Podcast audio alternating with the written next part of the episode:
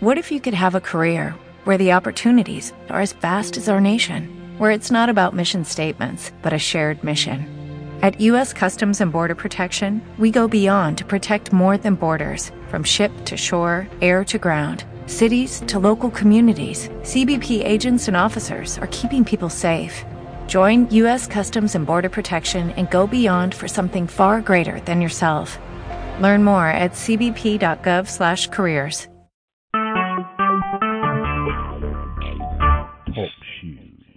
Recorded live.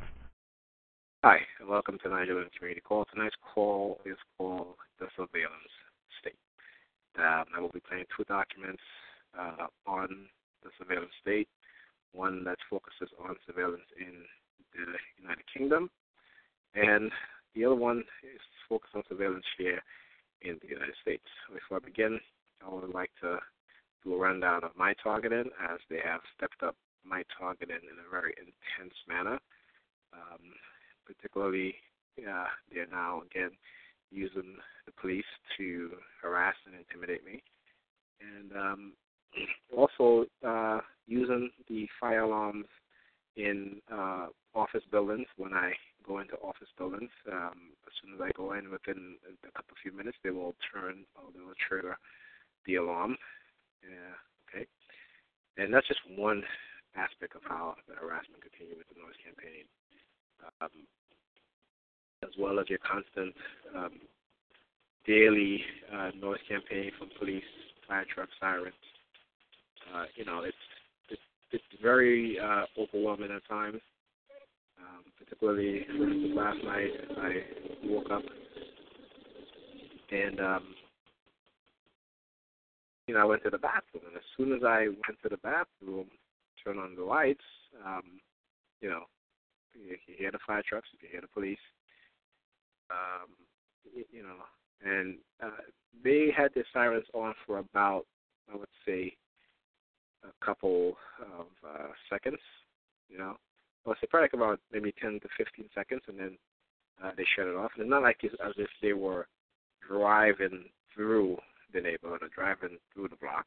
They basically um, you know, like they were going for an emergency, or else you will you will hear the sirens kind of fade in the background. But no, they just basically as soon as I I woke up, it's like they were just waiting. Okay, and we just parked waiting. As soon as I went to the bathroom, they turned on the sirens. Like I said, for about 10, 15 seconds, and then they shut it off. Right, and so that's the type of uh, harassment that I talk about, and this is because you know I'm being surveilled. You know I'm being surveilled, so they know when I when I wake up. A lot of a lot of times the surveillance is through satellite imagery, in which they can uh, peep into your home. You know they have that capability where they can look into your home. They don't need to have cameras inside your home to do that. They can do it on the from the exterior using X-rays or using full color um, X-ray devices. Okay, and um, we all we all seen an X-ray what an X-ray looks like, but they have uh, devices that they can see through your home in full color. Okay, and um, and also uh, they can through the remote neural monitoring, they can see what you're seeing. So, you know, it, it is kind of um, you know uh, unbelievable, but uh, a lot of people are, I should say, kind of dumbed down so that they would not believe that these sort of things are happening. But if you look at what the government have been doing for the past two or three decades, they are far, far more advanced in terms of technological development that they want to lead uh, people to believe. All right, and um, and I always bring up the internet. You know, the internet was created in in the late 70s. Okay, and so all throughout the 80s, you know, the government, they had, the military, they had the internet. They were communicating back and forth through the internet. And then in the early 90s, um, they made it available to the public.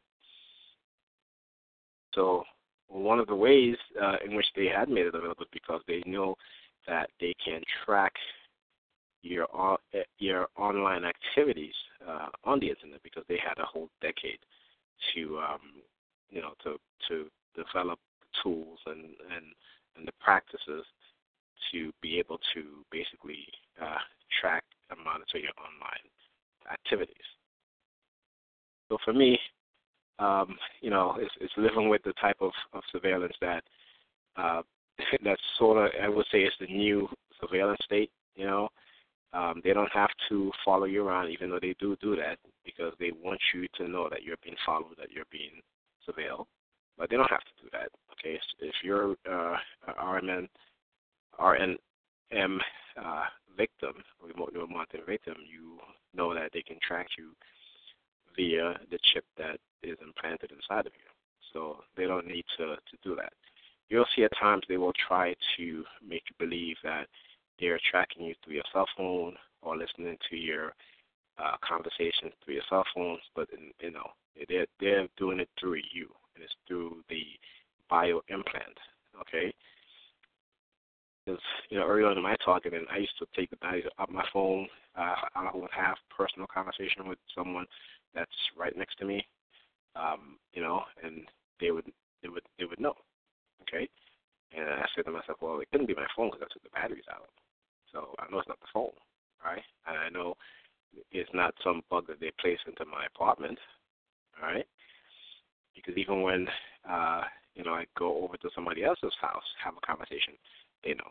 So it wasn't until I did the research about uh, implants, uh, RFID implants, and um, especially the uh, the development of these type of microchips, which they can uh, implant into the brain. That's supposed they're you know they claim that they're working uh, to help uh, soldiers who have been uh, psychologically damaged by uh, military combat. But we all know that's the furthest from the truth we all know this is a way that they can keep into a person's mind and they can steal whatever ideas. They can use it for um, uh, fighting crime in terms of uh, finding out if uh, this person was involved in any particular crime. Because you know, remember, if you're if anything that you do is is recorded in your mind, okay, and so with these uh, bio implants they're able to recall those particular moments or memories, um, and that implant can can transmit whatever it is that you're thinking uh, in your mind in real time to uh, a central computer, which has the software to decode and to uh, display on a monitor. So this is the state that uh, we are in as targets in terms of those of us who uh, are microchip, is that uh, we have no privacy, and um, therefore that's why they know our every move. Okay, so you know you don't have to tell anybody where you're going; you can just think it, and when you get there, they have already set up an elaborate uh, skit or street theater uh, for you.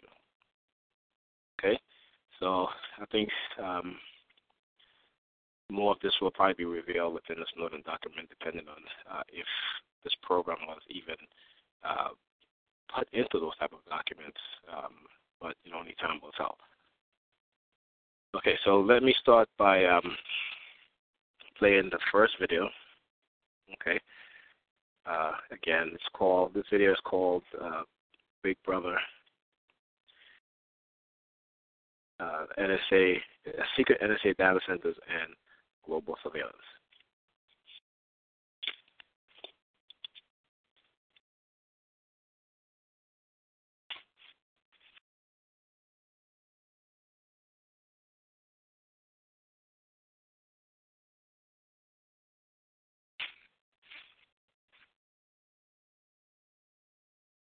Second is taking a little while to load.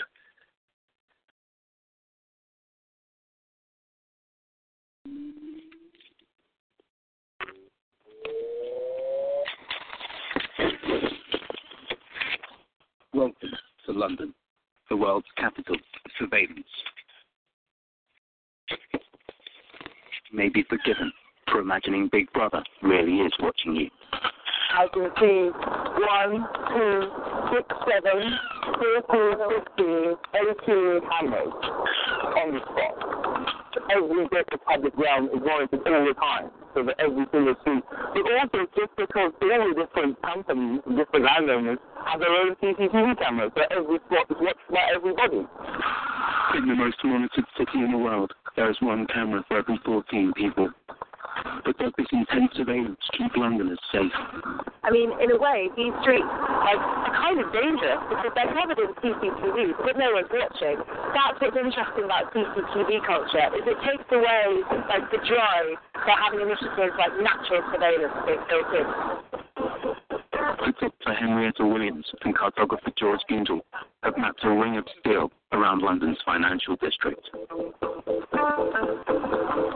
Forged from automated bollards, security gates, and surveillance cameras, anyone who enters is registered electronically, and anything out of the ordinary triggers security protocols. Even seemingly innocuous things like video cameras. use the other side, not taking the But, but we can. We can as long as you're here. Yeah, yeah. You can, we can film whichever way we want. I want to keep myself. The police will rely on the private security to jump in there before them. So it's like a first response unit for to development and And in, in fact, in most cases, the streets along this block were, were given to the developers. So that they could enact the policy of indeed pedestrianising the streets, but also installing the defence and surveillance against terrorist attacks and against sort of heavy loitering and.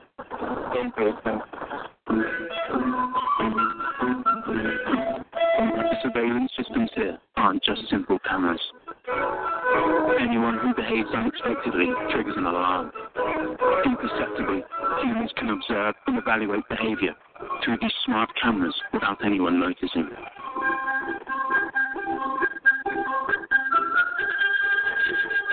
If the camera detects an unusual event, the subject is marked.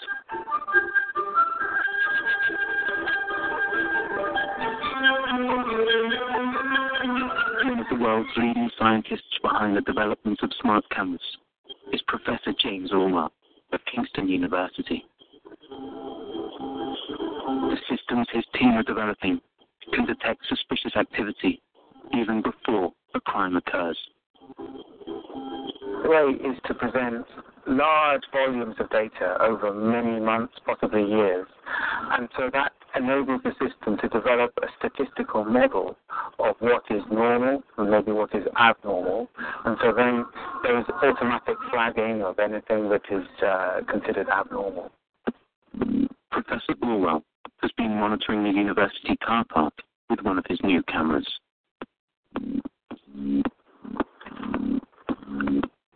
The system is learning normal patterns of behavior.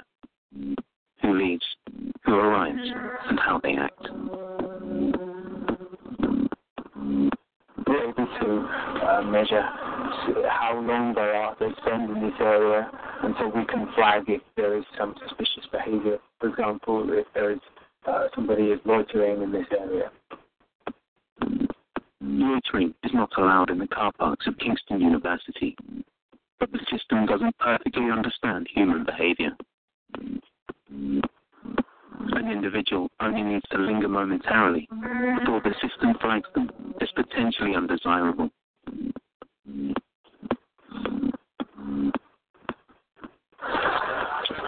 In locations where thousands of people pass in front of the cameras every day, it's even more difficult for the systems to determine what is normal behavior and what isn't. Are these people simply on their way to work? Or does this group applications can have serious consequences, as the case of French national David Mery demonstrates. In July 2005, the IT expert entered the Southwark Underground station. As the security camera passed over him, he was flagged up as different, wearing a jacket despite the warm summer weather. And he does not immediately board the first train to arrive at the platform. David now knows firsthand that he is being constantly evaluated. They found my behavior suspicious because I was not looking at them when I, when I entered the station. I looked at the steps instead of the linear. This was enough for David to warrant the full attention of the security cameras. Uh, we avoid the cameras I uh, to them, but uh, now it's impossible to avoid the cameras anyway. Too many cameras. David Mery was arrested and searched. When nothing was found on his person, police raided his apartment. One diagram in particular suggested to the officials that they had apprehended a dangerous criminal. I have you know, or on the phone or doing something else. Um, they were very interested in that. Um, they, they uh, they asked whether this was a map of the tube station. So as is Google, then you can see anything you want in that. It's impossible to prove what it is, what it isn't. It's just Google. Only three weeks before the police were quizzing David Mery about his suspicious drawing, London had experienced the most devastating terrorist attack in the city's history. 52 people lost their lives when four suicide bombers detonated explosives on public transport. Three of them were filmed ahead of the attack during a test run on the underground. But despite the thorough documentation of their preparations, there was still no way for their devastating crime to be prevented. Suspicion instead falls on David Mery, whose details are stored in a file for terror suspects. Eight years on, and the authorities still haven't removed him from the file. I cannot travel to the United States. I'm considering that uh, my arrest was in connection with terrorism, even though I was never charged. I basically have no chance of uh, getting a visa.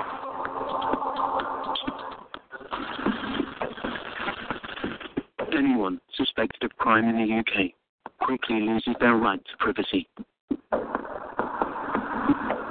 The FaceWatch unit of the London Police presents faces of suspects to the public using footage from security cameras posted on the internet. This is a gentleman of interest, and as your results appears there. We tick the authorise button here so it goes on the public website and to the app, and we tick here to say that we authorise it. We then press submit, Uh, image is now gone into the system and can be viewed by the public on the Facebook site and on the Facebook app. Mick Neville is head of image recognition at Scotland Yard. He feels this kind of crowdsourced policing via the internet represents a powerful new weapon in the fight against crime. Yeah, thousands of people have registered for the, the app and they're taking on. I mean, in, in the United Kingdom, people are very much, uh, they, they quite accept their CCTV. They think the police do a good job with the CCTV. And they, they're, they're happy to identify uh, criminals. There's not so much a fear of surveillance, I don't think, in the United Kingdom as possibly on, on mainland Europe. Over the past decade, the UK has been constantly seeking new ways to combat the perceived threat of terrorism. With this military base two hours outside of London, the newest techniques are getting put through their paces. Mark Lawrence is one of the new breed of experts, offering instruction in the use of unmanned aerial vehicles, or drones.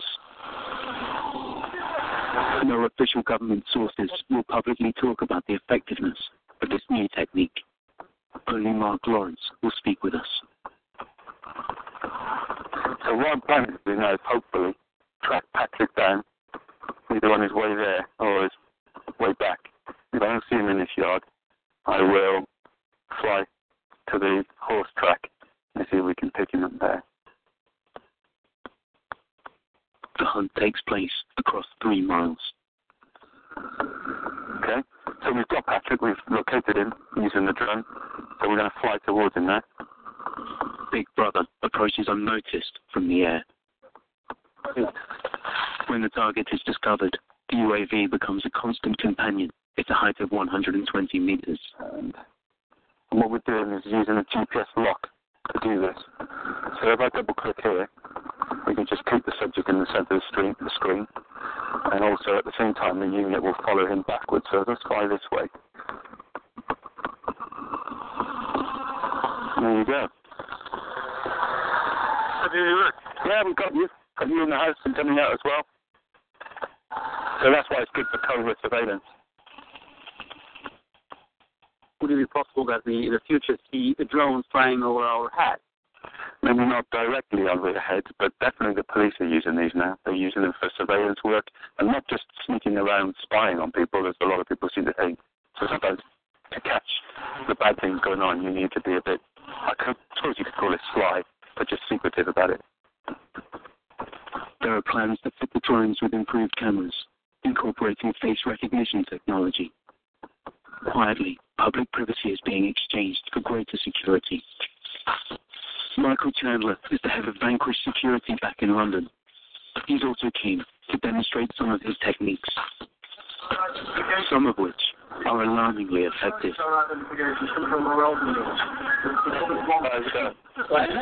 How did you get that?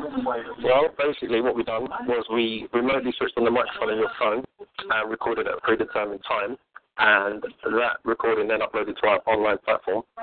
Yeah, the phone was bugged whilst it was left unattended on a table during an interview with the police. Professor Orwell was also monitored.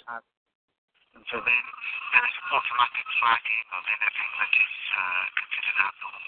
Okay, so here is the photograph taken in the police station, I believe.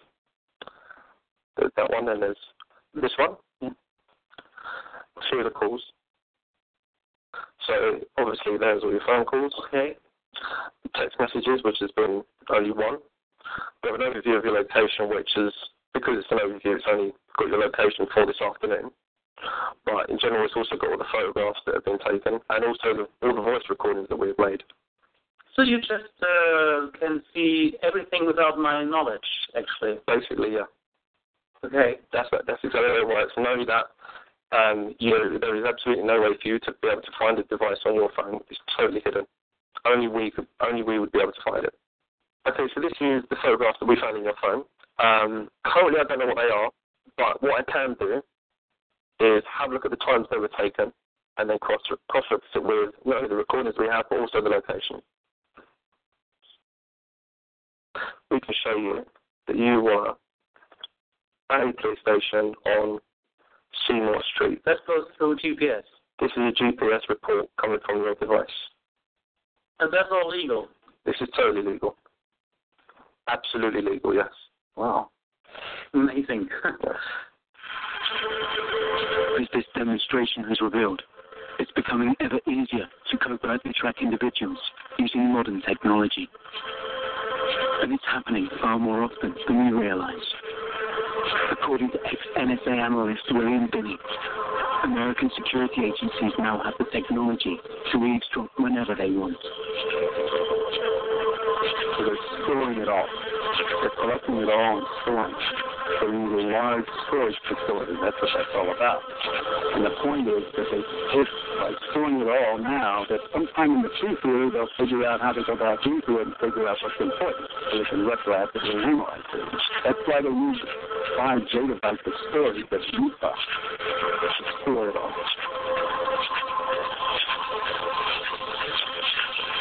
William worked for the U.S. government for 32 years.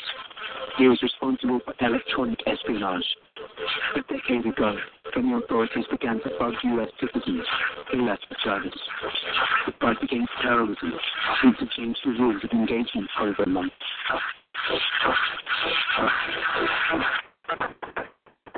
I mean, there virtually is nothing in the network that they can't have a copy of. If they start telling you, so so so what? They, they already have your data. So I can't find out what they're doing with my data. But I know they have it. Okay. So I make sure I write in there whatever I whatever I have to say about them. I say that in there, so that when they collect it, they know what I'm thinking of them. So, you know. With specially developed software, the authorities can tap into our computers without us realizing. This is a promotional video from the manufacturer of FinSpy, surveillance program designed for the police. It is widely used across Western Europe, and the principle is always the same.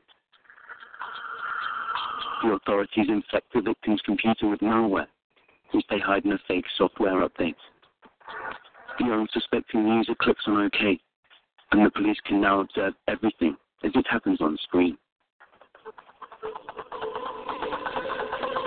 The intruder gets passwords, emails, and can see stored data.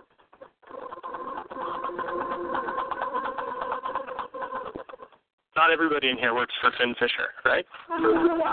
This is the largest hacker convention in Europe. And in fact, probably more people in here work against FinFisher. Thanks for that. And so, to that end, we can make a choice about which, what we'd like to do. Once a year, hackers from around the world meet in Hamburg. The theme of this year's meeting is state surveillance. Keynote speaker Jacob Appelbaum knows what it means to be persecuted. He is a close friend and supporter of Julian Assange.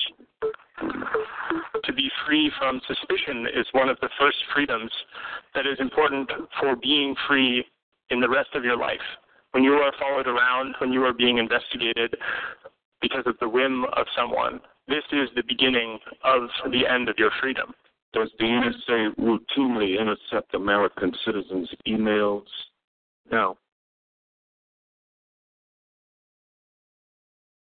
Does the NSA intercept Americans' cell phone conversations? No. Google searches? No. Text messages? No. Amazon.com orders? No. Bank records? No.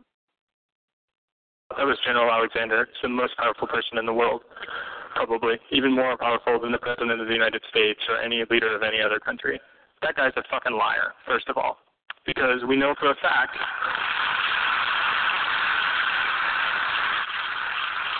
we know for a fact from Mark Klein that the NSA was in fact doing dragnet surveillance of all of those things. Well, I mean, I don't really use a mobile phone for anything except security research these days. Um, so I don't really use a mobile phone. I choose not to use Facebook because I really think it's more like nostalgia book. We should not just use systems that make trade-offs we wouldn't agree with that are not democratically decided. The Icelandic capital of Reykjavik is the perfect location from which to investigate the technologies states can use to track their citizens. Let me know when you get it. It was from here that WikiLeaks released this infamous video from the Iraq War. Those involved with the release of the video suddenly found themselves facing up to a powerful opponent. Birgitta Jonsdottir, who has worked for the media and for WikiLeaks, sent photos from the video to the international press.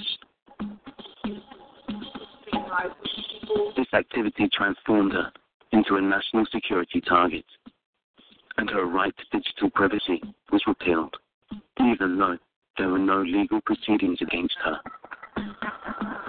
Twitter is demanded to hand over, hand over my personal stuff uh, within three days without my knowledge, which means that uh, the we, as we do have a very bad example now for the government of the United States to go into people, you know, even parliamentarians uh, in other countries to uh, to snoop into their personal matters.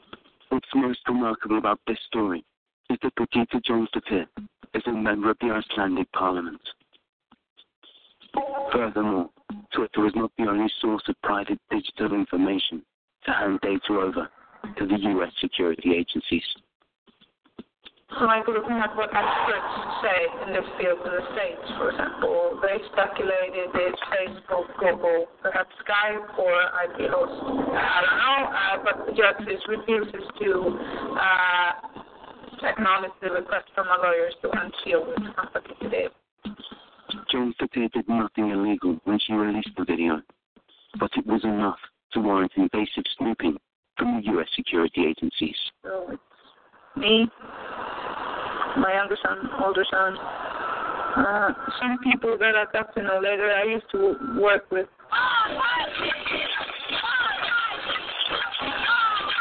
Three years ago, the Icelandic people took to the streets. The banking crisis had hit the small island nation hard. The Icelandic Sortum revolution ultimately forced a general election.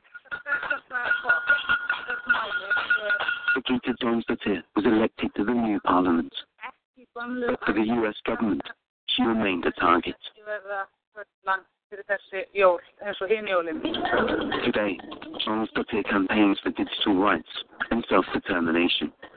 She wants Iceland to become a safe haven for sensitive data and wants to put a stop to the prying eyes of the states.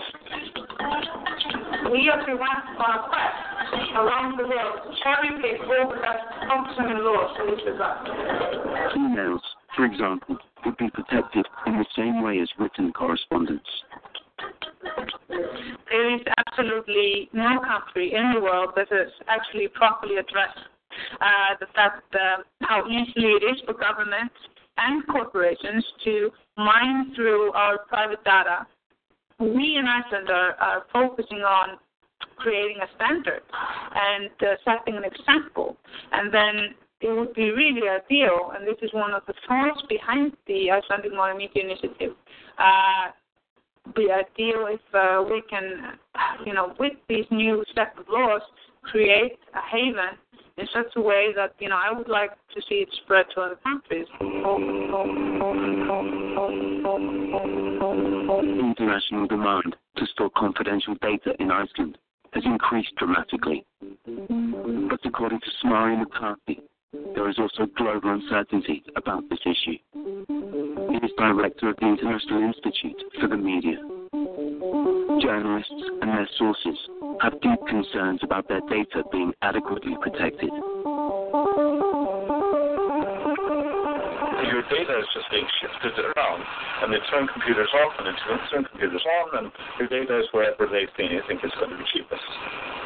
This is great if you're running a business. It is terrible if you own data and you don't know where it is. And you know, suddenly the cat photos that you uploaded are subject to Brazilian law. That's not something you signed up for. The police can shut down illegal sites, This was the case with this raid on the server room for online file sharing site The Pirate Bay. The problem is with the legal information from other providers that may be lost in the process. To protect this data from any access, it needs to be in an unreachable place. In the future, that place could be in Iceland.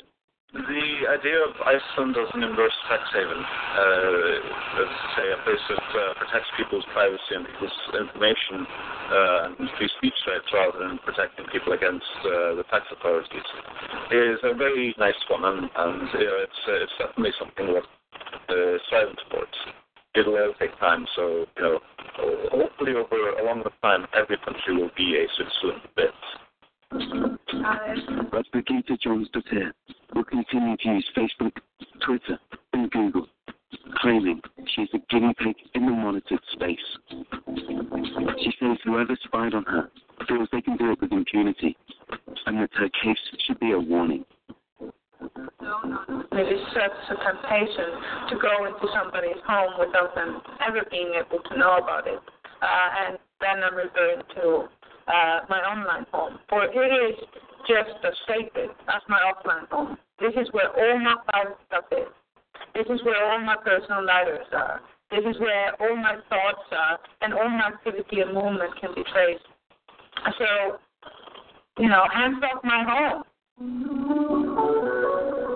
Similar case of monitoring is currently unraveling in Berlin. Andre Holm is a noted sociologist who is teaching at the Humboldt University.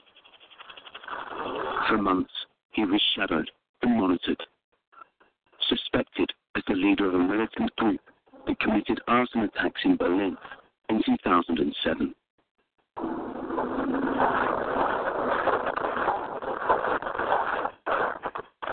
Es war der Morgen vom 31.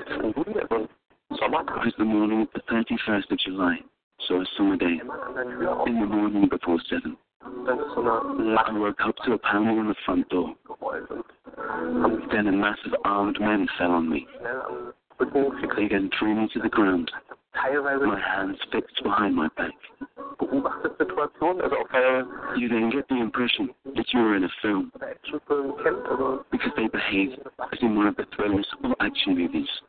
I was already aware that there is such a thing as house searches and arrests, directed also against left-wing activists. That was already going through my head, but I could not understand what they actually had to do with me directly. So it was an abstract fear as I had at that point. Andre Holm was arrested by a special detachment and brought to federal court in Karlsruhe. Only later did Holm learn that he had been systematically monitored. The federal investigators had been studying his academic essays and the widespread use of expressions such as gentrification and casualization had inflamed their suspicions. These were terms also used by the militant group that had claimed responsibility for the Berlin arson attacks. The investigating authorities had created a character grid to use in the investigation, which suggested suspects should have extraordinary political and historical knowledge and the scientific and analytical ability to execute the attacks. Following his arrest, the investigating judge ordered Holm's detention. After 30 days in solitary confinement, the federal court ruled that there was no strong suspicion. For the first time since his arrest, Holmes is free, and for the first time, he learns about the surveillance protocols surrounding him. The excerpts from the minutes reveal a detailed investigation into all aspects of Holm's life.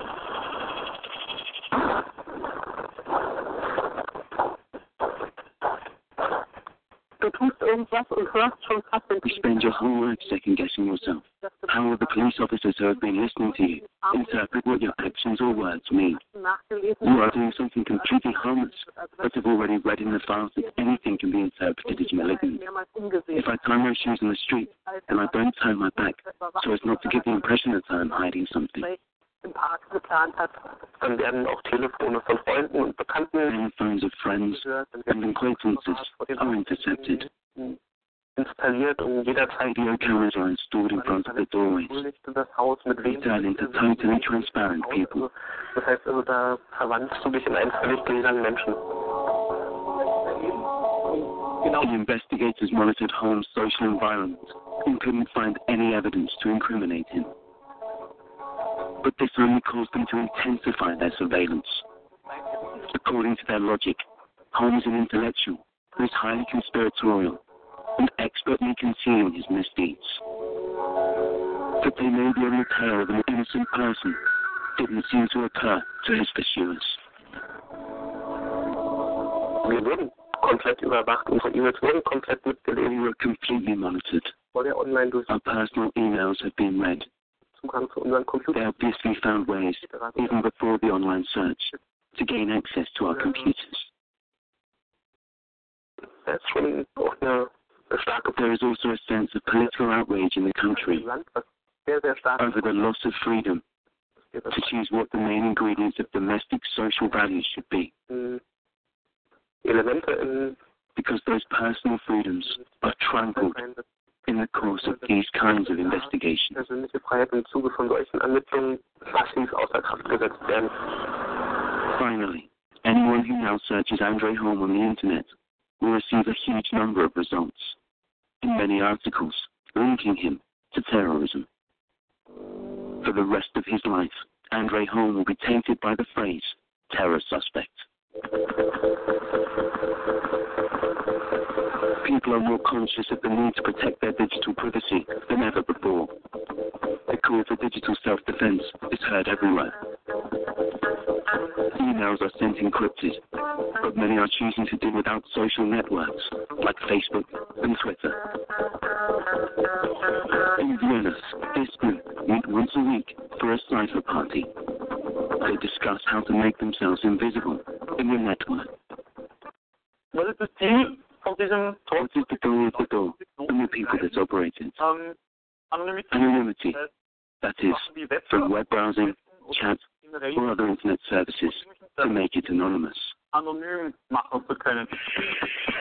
now, encryption techniques have only been in the domain of the authorities and elite internet geeks. These people want to spread the word. Ich glaube, dass wir I think we are more and more transparent. Even when I use a debit card or a credit card, I have the same feeling. I want to save data as much as possible and leave as little as possible behind. I think it's wiser.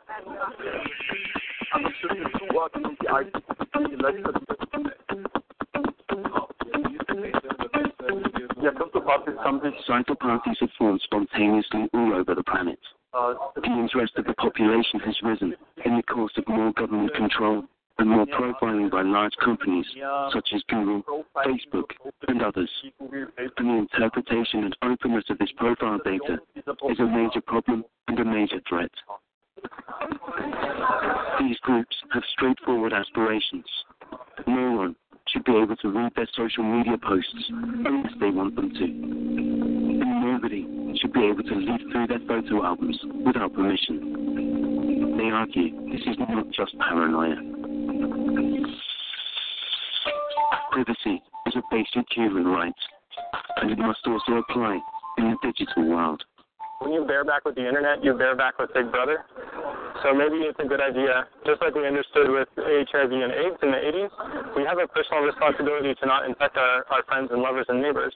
And when you use the internet without any crypto, without anonymity, without privacy, what you do is you present a transitive risk to your community and probably even to your country, certainly to yourself. Big Brother is watching you. Most people having a limited understanding of this world of cyber surveillance and how to protect themselves, are our most basic freedoms already being lost?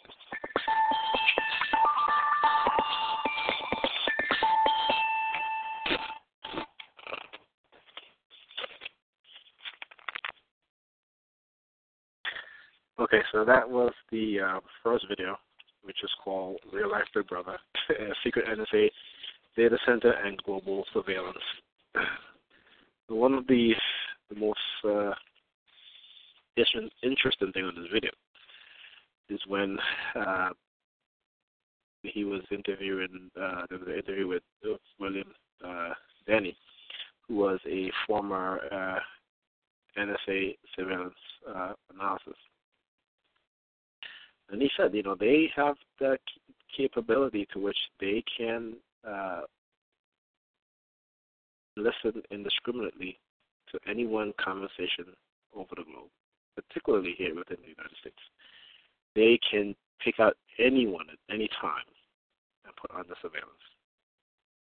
Don't need a warrant because they operate in secrecy. They don't need permission.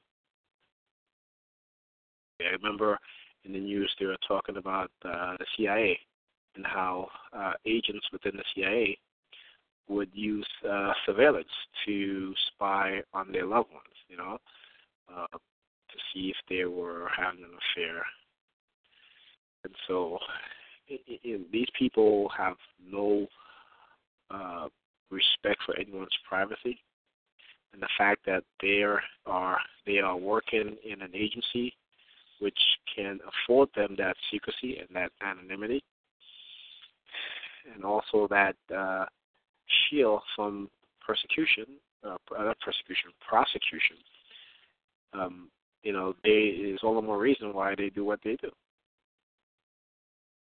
It is, it, you know, it, it, it is not surprising, uh, particularly in the UK, where you know basically everywhere has a camera know, and they have uh, created uh, situations in which the uh, people in Great Britain and in the United States are willing to give up their rights to privacy and liberty for the sake of security.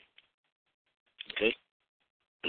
All of this is happening because these people in these uh, security agencies have plotted and have committed some of the most heinous crimes against the citizens of their country in order to basically give them the free reign to surveil anyone that they feel. And it's not just the security agencies. You're talking about I'm talking about the police departments. Okay, police departments, um, businesses, okay, um, who are in bed with the government, landlords who own buildings that may have security cameras, that those are being used to spy on you and I, particularly us as, as targets. We know we are specifically uh, targeted in such a way that anywhere that we go, for instance, for me, if I go to Target, like within a couple of minutes of entering a department store, Target or Macy's here in New York, in Brooklyn, um, you know, they will set off the alarm. Okay? They will set off the alarm. And the reason why they do that, particularly when it comes to my situation in terms of being a target, is because they have conditioned me to that. When I used to work for this company for 10 years, every single, almost, literally almost every single day, okay? Multiple times a day, sometimes, It would set off the alarm, right? So I have been conditioned for that. So now if I go into an office building or a government building or, you know, a department store, you know, like I said, within a few minutes, they will set off the alarm just to let me know so that they can harass and continue with the, with the noise campaign harassment, uh, you know, when I go into these uh, into these buildings.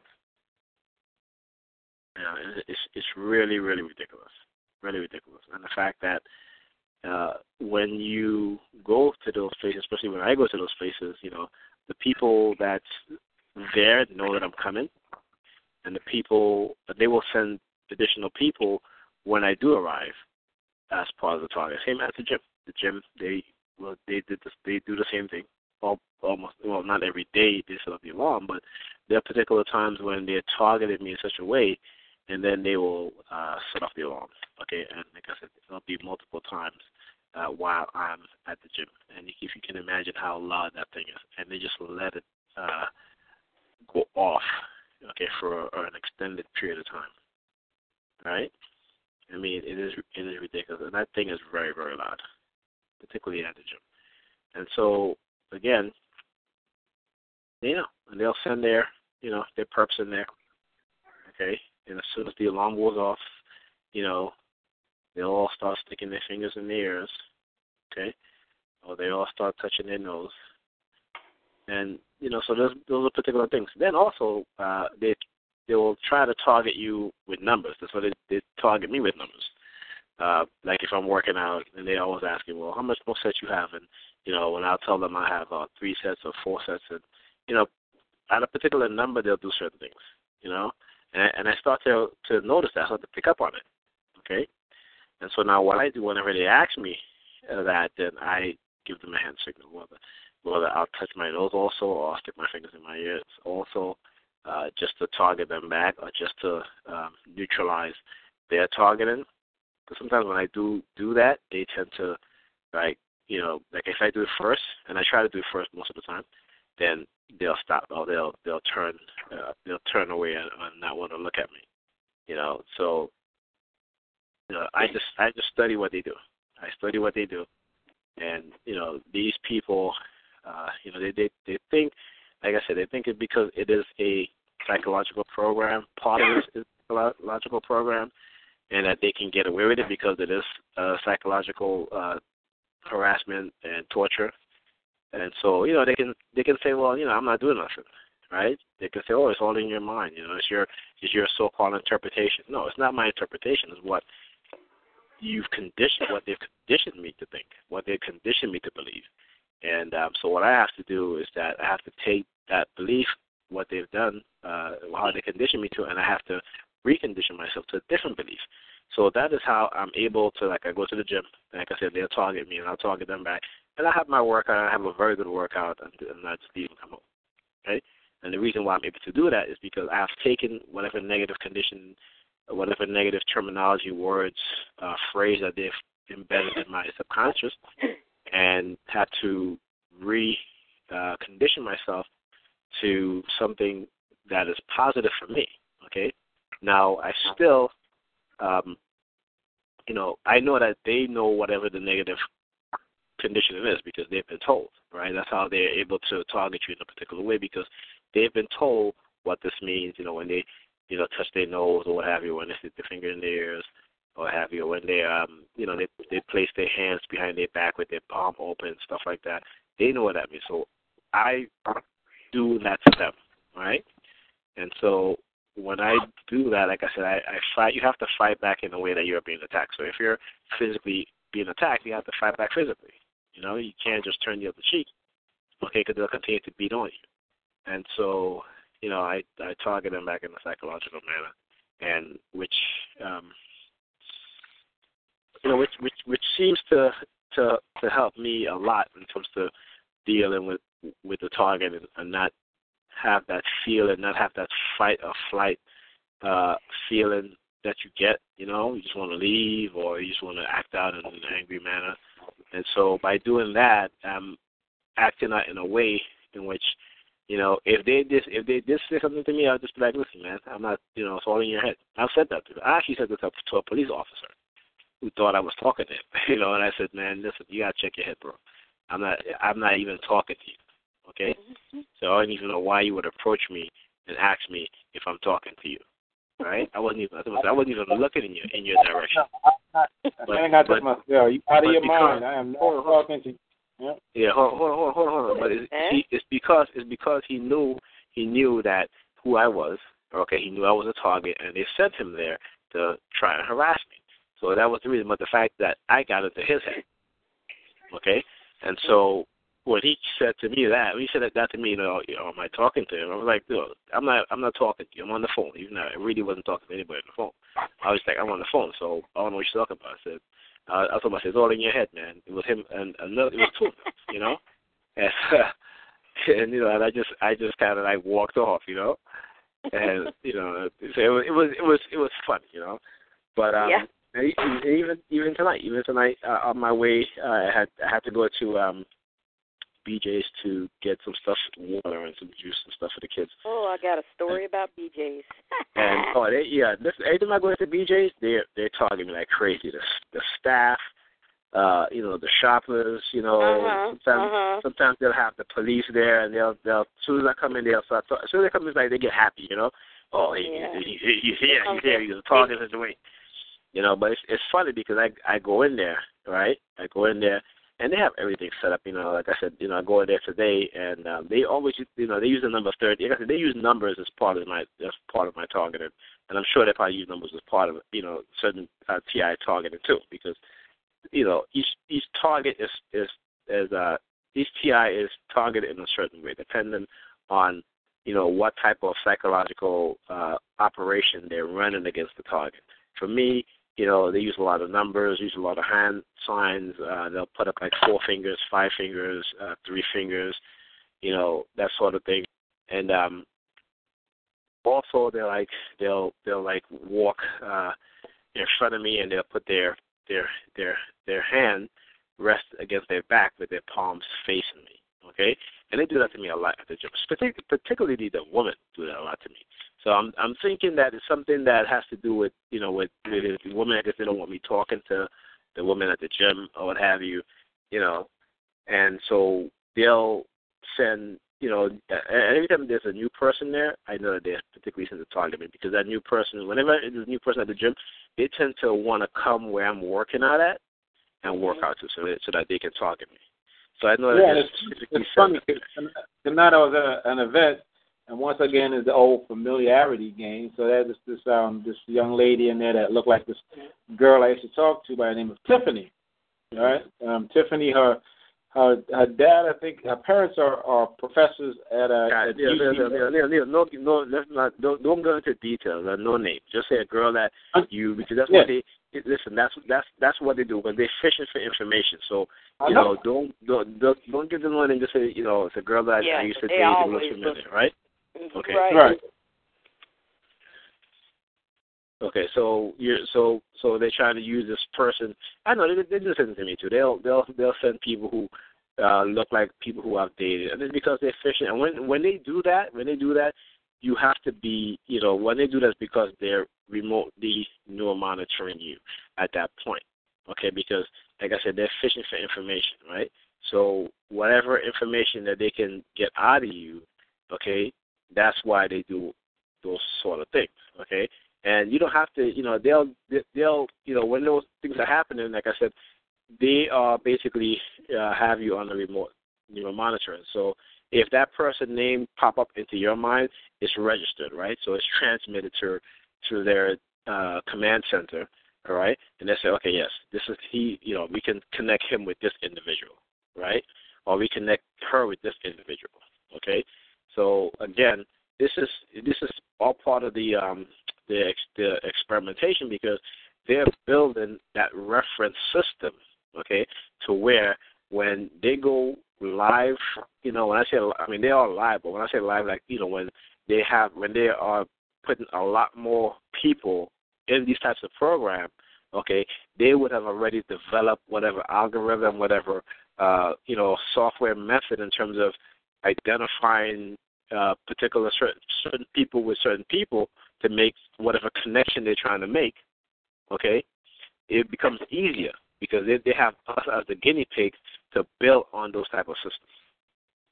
Okay, and and in turn, you know, that's what I said. They and then you know, you, as I said, you, as a child, you have to be, you have to think back about things that happened in your past because a lot of things that happened in your past were manufactured stuff that they created. Okay, so whether whether you're dating someone, you know, they may send someone you know, if they, if they see that you're dating someone, you know, they'll like send that person, you know, to you know to um you know, to kind of like have that uh conversation with you so that you end up talking to that individual or what have you. I mean, it could just be simple thing like you going to a party or just walking and you know uh, that person, that person of the opposite sex, if you are, you know, if you're uh, heterosexual or what have you, but the person of the opposite sex or the same sex, uh, giving you a particular look to let you know, hey, I'm interested in you. And so once you pick up on that, you know, and you know, those are things that you know they call honey traps, right? So you have to be careful with those things because what happens is that when you know those people who are they're working with these uh, uh, with with you know with the police or with the CIA or the NSA or, or whatever or the religious group. I'm saying whether it be the Catholic Church or or Scientology, depending on you know your belief system. Okay, and that's how they can get access to you. So once you become once you become involved with an individual, you know you sleep over at their house. You know what I'm saying, and then the next thing you know, you wake up. You know, like if nothing, you know, like they act like nothing's wrong, but you wake up, all of a sudden you know, where things don't happen when you live when you leave their house, right? You know, that's yeah. because they that's because they've tagged you. When I say tagged, they've, they've implanted you. You know, so they've gotten to where they can get the access to you. you know, that individual wait till you go to sleep, or they could, you know, put a, something in your drink, uh, mm-hmm. you know, make you fall asleep. They come in, you know, chip you, or they come in and they run uh, a, a brainwashing uh, program on you while you're there, and, and um, you know, and then they leave. You know how you have no memory of it, you know, but you after that you said, you know, after that you can say, well, you know, after that incident, you know, after me staying over at this particular person's house or apartment, you know, these weird things started happening. Mm-hmm. Okay? So you can always sometimes you can always look back and pinpoint to um you know, a, a, a time and a location where something happened. I'm giving an example. Uh, a friend of mine, this was I would say within the second or third year of me being a target, um, you know, she had invited me over. This is somebody that I went to college with. She had invited me over um, to her apartment here in Brooklyn, and you know, I'm like, okay, fine. You know, I've known her for a long time. I haven't, and I also was telling her what was happening to me. You know, and so I went over there, uh, and you know, it was kind of late. And she was like, "Why don't you spend the night? You know, sleep on the couch, or what have you." And I woke up the next morning, and you know, I I I noticed when I look, when I picked it, I went to put on my shoes, and I noticed that I had mud under my shoes, and I'm like, where did I get mud under my shoes? How how you know saying how how did I get mud under my? Because I didn't walk, you know, uh, in in mud. I know that.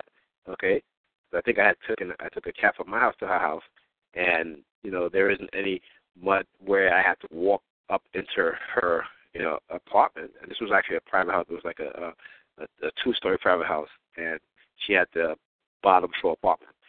You know, so I, I was like, what what's going on here? Why do I have mud under my sneakers? Okay. And so after that, after that, I never went back to her, her place again.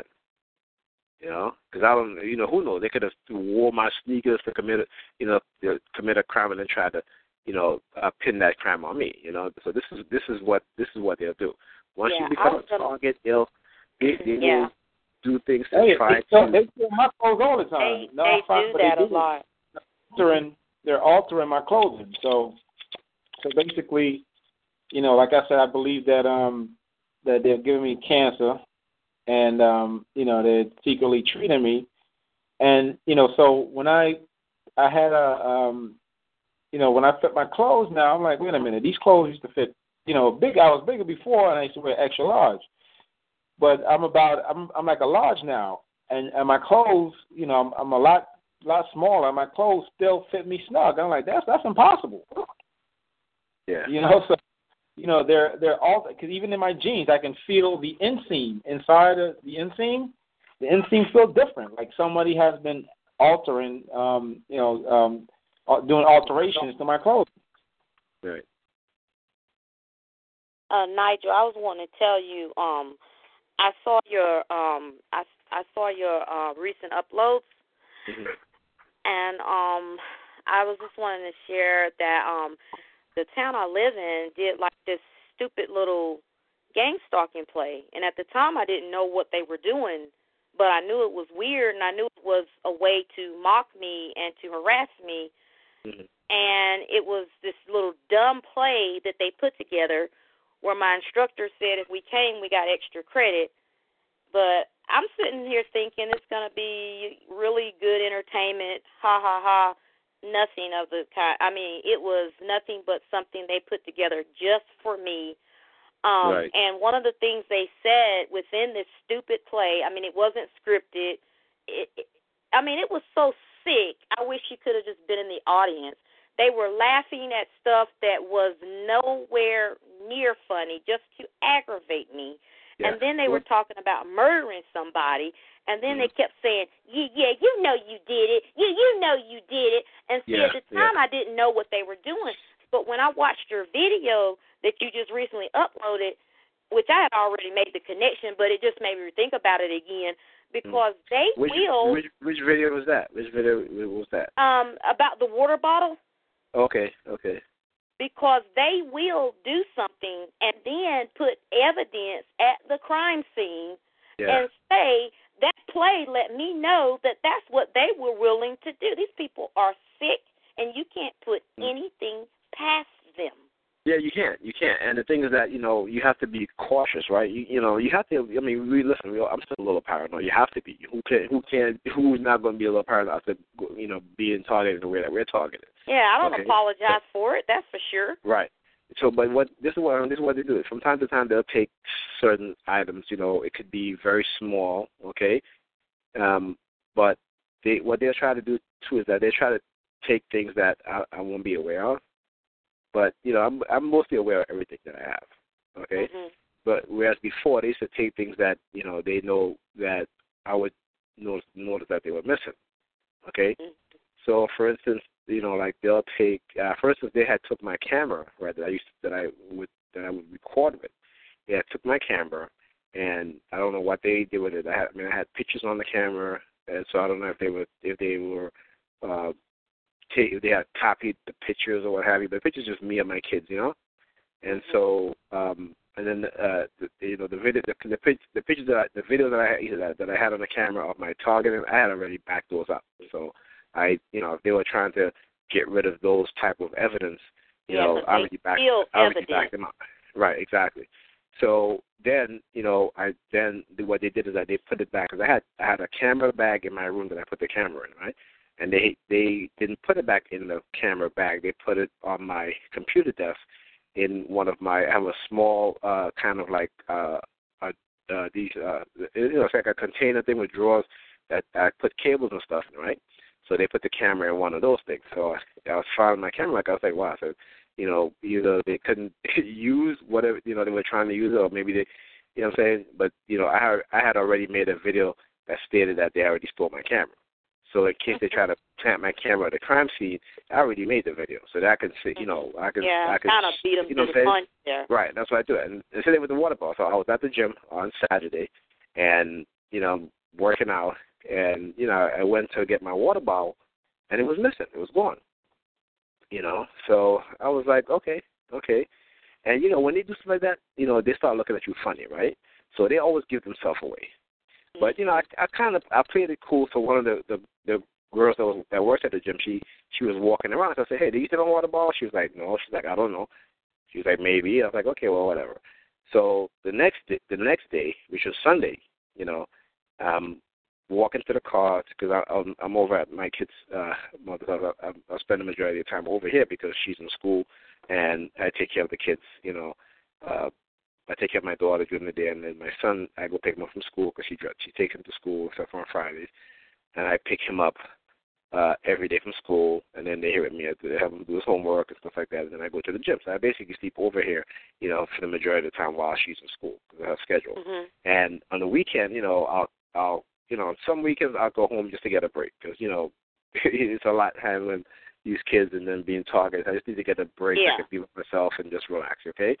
And and you know I, you know that's why I went to the gym because it helps me a lot. It helps me to get rid of uh you know the frustration and the anger from you know with these people because if I don't do the gym, I, I'm gonna punch one of these people in their face. Okay, and I, you know what I'm saying. So and I'm not gonna I'm not gonna do that. So Yeah. um so you know they tried to you know so anyway so I, I so I I walked to the car on Sunday, okay, and you know they placed the water bottle right, right at the um right by the front wheel on the driver's side. So they they did that deliberately because they know that if I'm I'm driving the car, I'm gonna I'm gonna see it, right? And yeah. you know, and and and when you think about you know like human behavior, right? When people want to like throw stuff away, they usually throw it at the on the sidewalk, right? Not they don't go and rest it, And right? nicely said it so politely. Mm, exactly. Yeah. They don't, they don't they don't do that. So they so they went out of their way to do that just so that they will let me know. And that's why I had to take up my camera and post it because I said, look, this is what these people will do. They will do stuff like that in the you know, your little stuff which has your DNA on it, has your fingerprint on it, and then they can go and they can try to put it Yeah. at a crime scene to implicate you in a crime. Because Okay. they will do it. Because they, they, want yeah, because they want to me. get rid of you and they want to you know they, they Yep. and they want you to get arrested or what have you. Okay, Yeah. because that's how that's how they can hide what they've done to you. See, once Mhm. once they have you That's arrested right. and put you in a mental institution, they hide. That means that they hide. They just hide what they did to you. Okay, Yeah. because now you know you do. can't speak about it anymore. And the thing is that they want to shut me up so bad. They want to shut me up so bad. And and I always tell them, I say, you will never shut me up. The only time, only how you shut me up is in a box. If you put me in a box, if you put me in jail, but you still won't be able to set me up, uh, um, or shut me up in jail because I will find a way of, you know, still Of exploiting what you're doing. Communicating. And Mhm. you know, you put me in a mental institution. That's it. Okay. That- That's it. But Dude, they, they stole they they stole my clothes. it I so bought bad. some clothes to um I bought some clothes to uh to uh Plato's closet and um I I went to the gym. I was like, this is gonna take a couple of um, couple of hours, so I went back and they gave my clothes to somebody else. You know, so I put you know I put it out there on Facebook and um and and and my Google page that you know they stole my clothes, uh, description of the clothes and all that kind of stuff. I'm like, that doesn't make sense. I give you a bag that has a tag with my name on it. Why would you give it to somebody named Jabari? Jabari doesn't sound like Neil. You know what I'm saying? And then give me the whole runaround. Oh, Jabari's about to bring your your, your clothes back, and then you know come back in half an hour, and Jabari's not there, and over the weekend and all that kind of stuff. So finally, they decided to give me um to give me a gift card, which I actually which I sold to one of my friends because her daughter liked to shop there. I like that's kind of crazy, you know. And this woman is looking at me like, you know, like, look, you you you. I mean, do you guys do this all the time? Is this what you do? It seems like that's what they do. police officer? Because every I did because every time you know every every time they um I actually I didn't call a police officer because I was actually going to just donate the clothes anyway. So, but uh, the, the point is is that is this, is this what they do? Is what they do all the time? Because every time I every time I think something happens over there, there's always a squad car. Why is there a squad car parked in front of, in, in front of the Play-Doh? There's a gym. There's a there's a um, there's a monkey playhouse for for kids. You know that it's like a play little playground, not playground, but a play place whatever, like a like a Sesame place. I said, why why isn't the cop cars parked over there? Why is it parked at Plato's closet? Why is it always parked at Players Players Closet? Yeah, because Like, if they know that, if, because if they know that's where you're going, that's what they'll do. That's the that's the intimidation and the harassment uh, tactics that that they do. So if they know that you're going somewhere, they will. Um, anyway, whether I go, I, I don't go in there anymore. But I'm just saying, where I go there or not, they're always parked in front of me. I'm like, okay, there's a seriously, like there's a pharmacy, there's a there's a a, a a Family Dollar, like I said, there's a Monkey Joe's play whatever playground play place or whatever. There's a the Planet Fitness. Why are there always cop cars in front of the Plato's Closet? yeah. right? I mean, out of all the places on there, you know, there's a there's a uh, um uh, an, an um a Middle Eastern rest, restaurant or whatever, not Middle Eastern, but uh yeah, it's Middle, Middle Eastern, I would say. Uh, you know, why why isn't the cop car parked there? Why is it always in front of Plato's Closet? Well, you know, Like I mean, you can't put you can't put too much thinking into that. Just leave, you know. I mean, No, thinking into it, but still, I mean, it just seemed like okay, it, it, you know, it, when a cop car is always parked in one particular spot, you know, you got you got to think about that. I mean, you can't dwell too deep into it, but you got to think about the psychological. I guess they, I guess, you know, they knew they probably knew that they was going to steal my clothes. They probably had me go into play the closet, and probably knew it was going to, you know, so they try to act that um have the cop cars there as a as a as an intimidation factor, so I don't scream and yell at them. yeah. But I wasn't gonna scream and yell at them anyway because, like I said, even in the clothes I was um I was gonna donate anyway. But I was like, you know what? Let me just take there, see you know, see what they give me for it, get some movie money. you know, but that's just kind of crazy that you know that they want to steal my clothes. Like that doesn't make sense to me. Why would you? I mean, come on. Yeah, yeah. I know that was why even like even today I'm uh, coming back from like I said, like I said, I went to Target and have to deal with the you know with the Target in there. And what they'll do is that they'll send uh certain individuals in there because I'm going there. And again, how so how did they know I'm going to Target? Right? Uh, I didn't wasn't on the phone uh saying okay I'm going to go to Target. I was talking to the kid's mom. And I said, you know, I'm gonna go to Target and get the water and stuff like that. And they were, you know, the minute I got in there, they were, you know, they were, they was already prepared for me. Okay, and so what they'll do is that they'll have people walking, you know, you know, acting like it's because I went to get water, right? So I went to get water here, this guy, and you know, they they love to use the color black to target me, right? So he's he's he sees me go into the water. He starts he walks really fast in front of me. Then he slows down. He walk. He has he had on like a black jacket on, and then he gets to the water where I'm I, I'm at, and uh, you know, then he stares he stood there he stares there like staring at me. You know, I was like, you know, I, but I really pay him no mind. You know, I didn't say anything or anything like that. I just kind of like got my water when I got juice, and then I got to the um the line. So I get to the the line to pay for my items, and you know, this woman there in front of the line, her daughter, and the minute I got there, all of a sudden, you know, she acts like, uh, you know, like she she act like she don't know what the hell she's doing, you know. So all of a sudden, she's sending her daughter so, all over the place. Her daughter comes back, and her daughter starts targeting me with the hand signal, right? So then she comes out now. She starts uh, targeting me with the hand signal. So. Then she pulls out her coupon books, her coupon book, and she, you know, there's a way that they, what they do is that they kind of they'll flash it in front into your face, you know, like you know, when you take out the coupon book, you open it, but she did it in such a way so that I'll see the um the barcodes, right? So you know, from time to you know, from time to time, they love to target me with this barcode, and what the barcode represents, the barcode represents the microchip that that you that that I have, they have implanted in me. So, you know, so when they do that, it's like you know, and again, whenever you go to the department stores, because there's the camera, right, and they track you, okay, that's how they identify you, okay, in terms of, you know, uh, you know, if this is the, you know, if they're, they're getting uh, this signal from from the chip that's implanted inside of me, uh, I'm into this restaurant. They want to see who is, you know, who who, which particular person, which particular person who the signal belongs to is at this particular, um, you know, restaurant or store. And the fact that you and I, Neil, are twins, okay, and the fact that we both have implants, you know, kind of makes it kind of difficult, right, for them. Okay, so they need to do that from time to time to identify which one of us is at this particular uh, location. And so, you know, they'll do that. And that's why, again, you know, I had people in, in BJ's that just like, you know, it's like staring staring at me in my face, like literally staring at my face.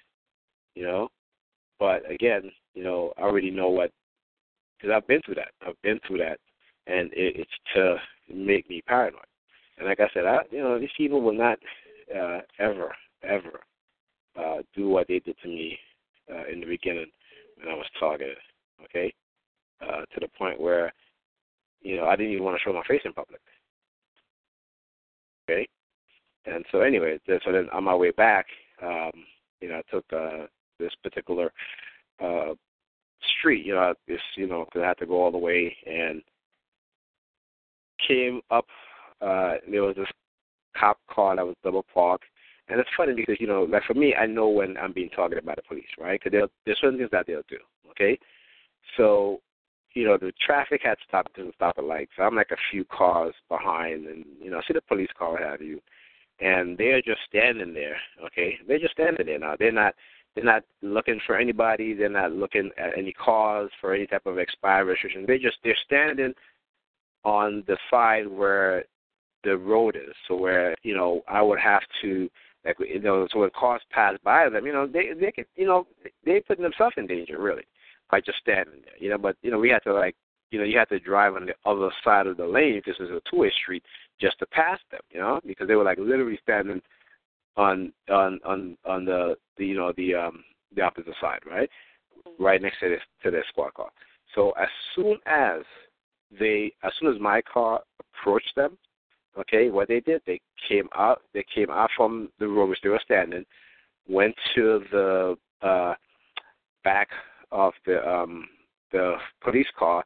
There was a female police officer and a male police officer so the female police officer, you know, kind of did this hand signal where she puts her hands behind her head, and then the male officer then in turn takes out his walkie-talkie and act like he's talking on his walkie-talkie, what have you. And at that point, when she turns around, she look at me.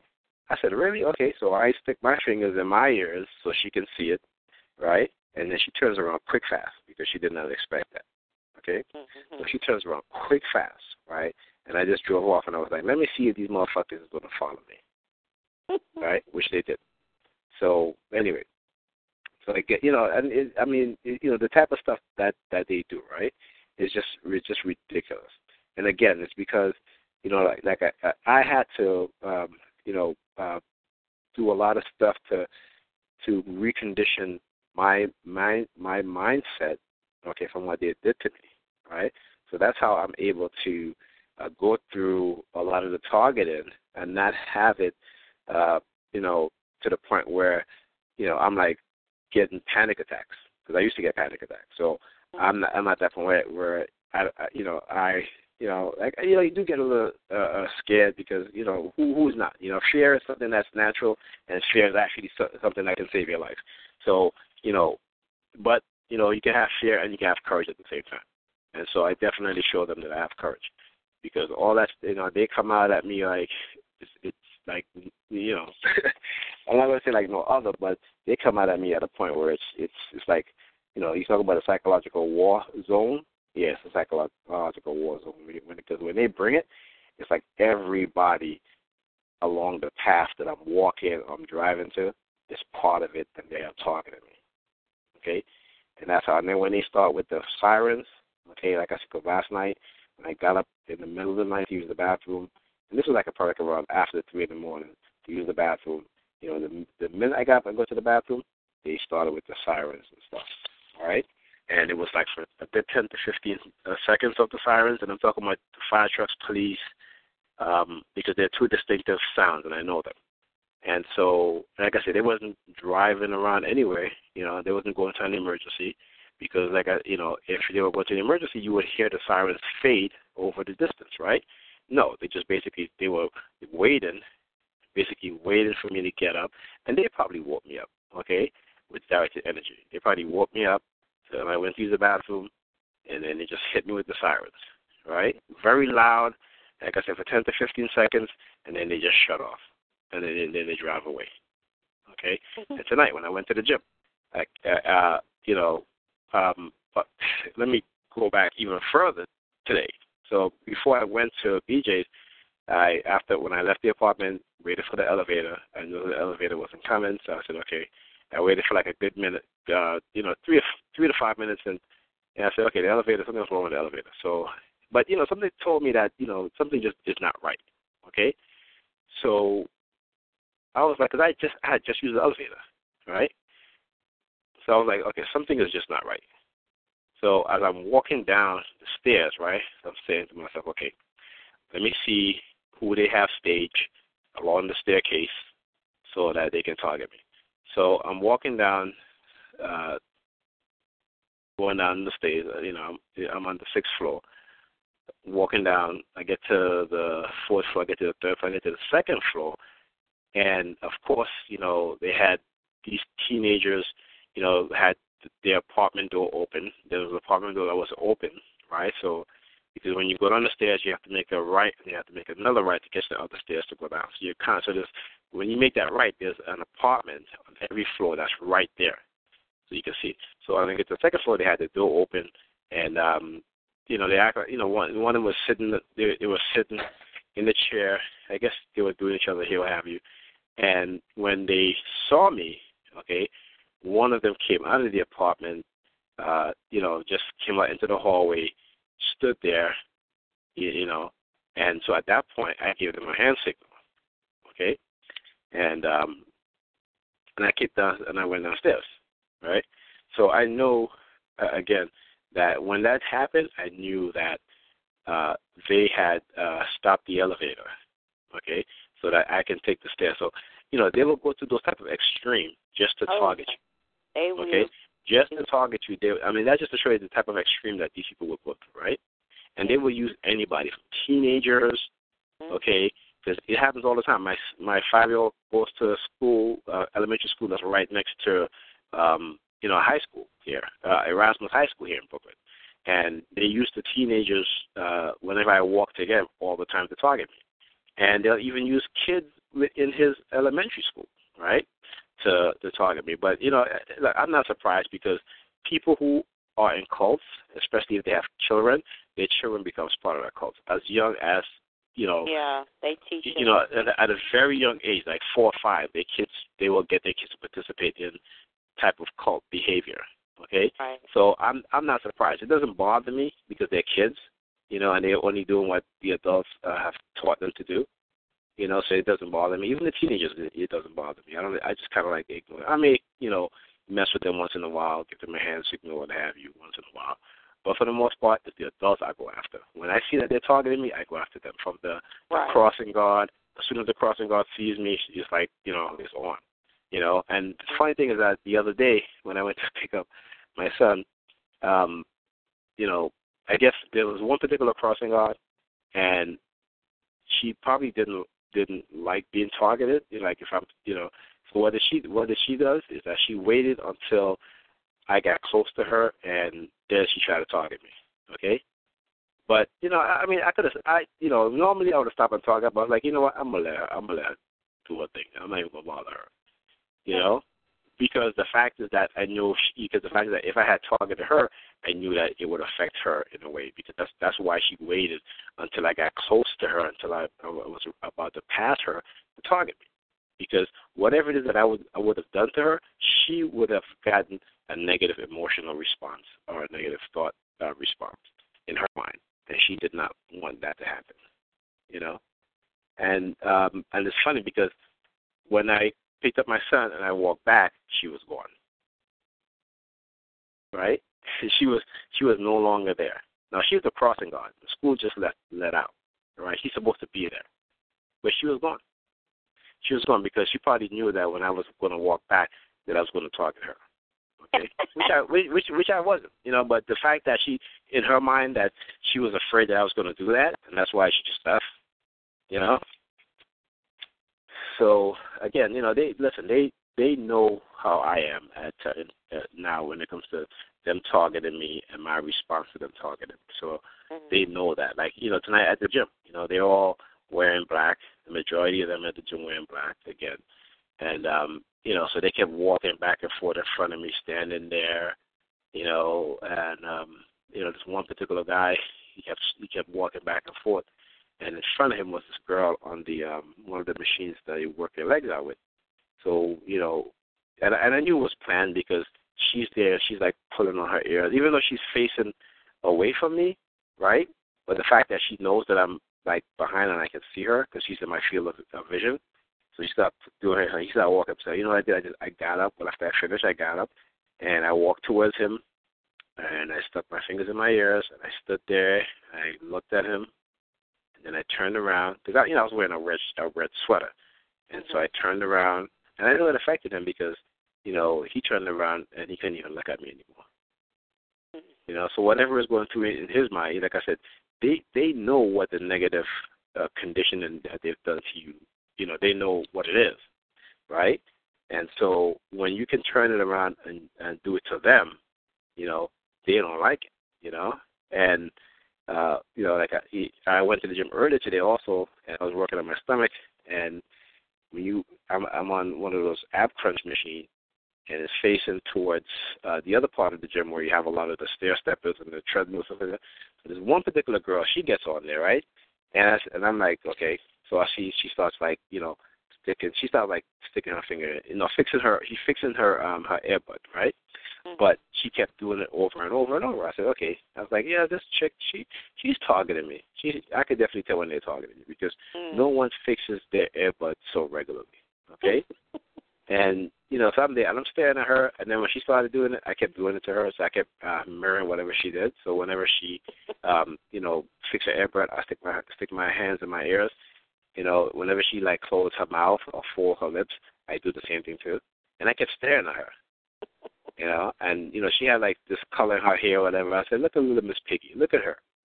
You know, and so I was kind of making fun of her when she was targeting me because mm-hmm. when I do that, it takes away whatever it is that they're trying to do to me. Mm-hmm, you know, mm-hmm. and so I'm starting again, right. So what I like I said, so when I started targeting her back, I noticed that you know the look in her face changed. Okay, it went from her being so confident in targeting me. To her being like, oh, "Shit, what did I just? What did I get myself into?"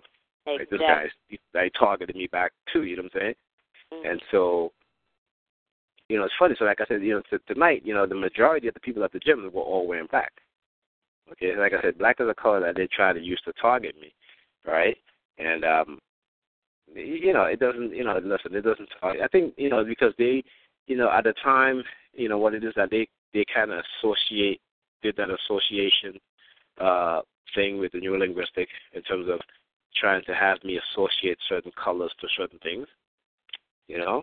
And so when they, you know, when they try to use the color black now, it's I, it it just whenever it, when they use it against me in my mind, I'm like I'm like yeah I'm an elegant black brother. That's what I say. Okay.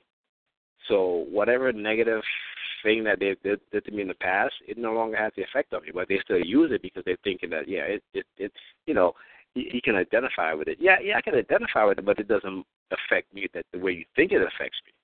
Okay? But, you know, if you want to go ahead and do it, then it's fine. You know, I make you believe I'm feeding into your narrative, but I'm really not. Okay?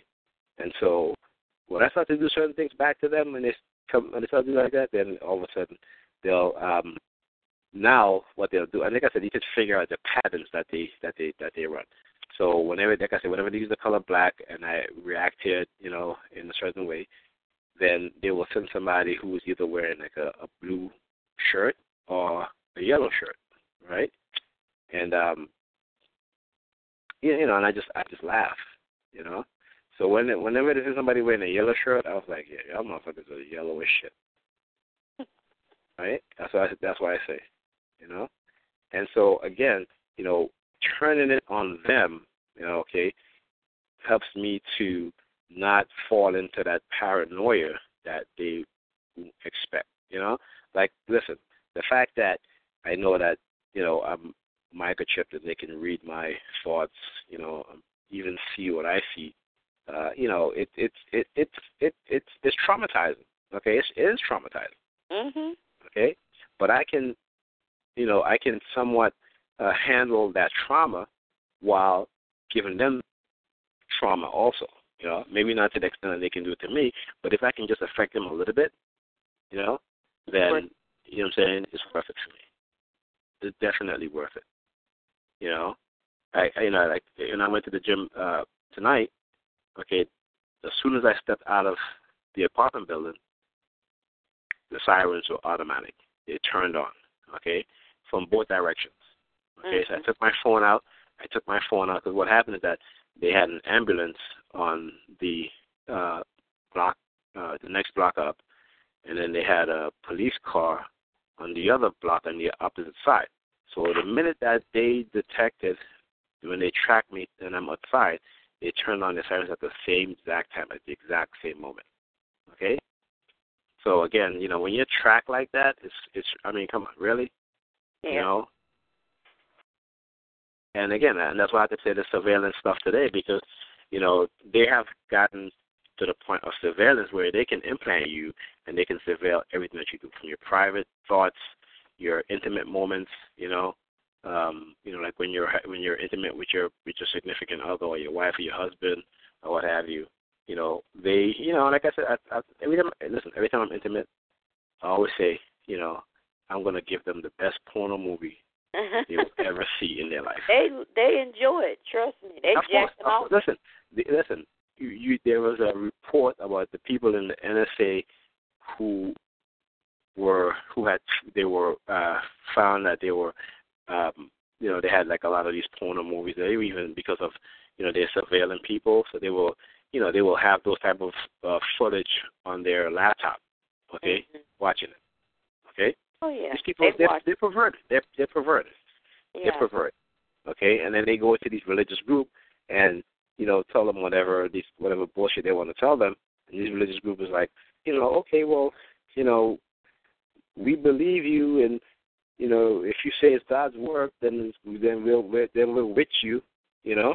Yeah, yeah, See- they do that. see- they do that. yeah, because you see what it is is that the technology that they have, they they're, they're able to fool people into believing Mhm. that it's it's some type of you know godly stuff that's happening, but it's not. They're the ones that's creating the stuff. They're the ones that's doing the stuff. Okay, Yeah. the use of HAARP for weather modification, eh, for even uh, mind control. HAARP is also used for mind control. Okay, the fact that they can, you know, uh, you know, uh, bounce these signals off of cell phone towers. Okay, to amplify what it, whatever signal they're sending that that, that they want to send through, you know, the continent or to the country. You know, that's what that's what they do. Okay, and they have people believing, oh yeah, you know, if and another thing too is that they have to be believing that if you're a target and you react to whatever that they're doing, then you're guilty of whatever they say that you're doing. That you did. Mhm. Okay.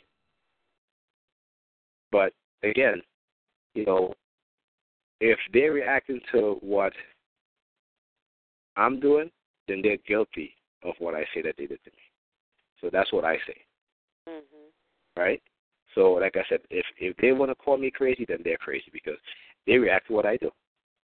And I'm not doing nothing. I may I might be scratching my head, I might be sticking my hands in my ears, you know, same thing that they do. But they reacted, so who's crazy?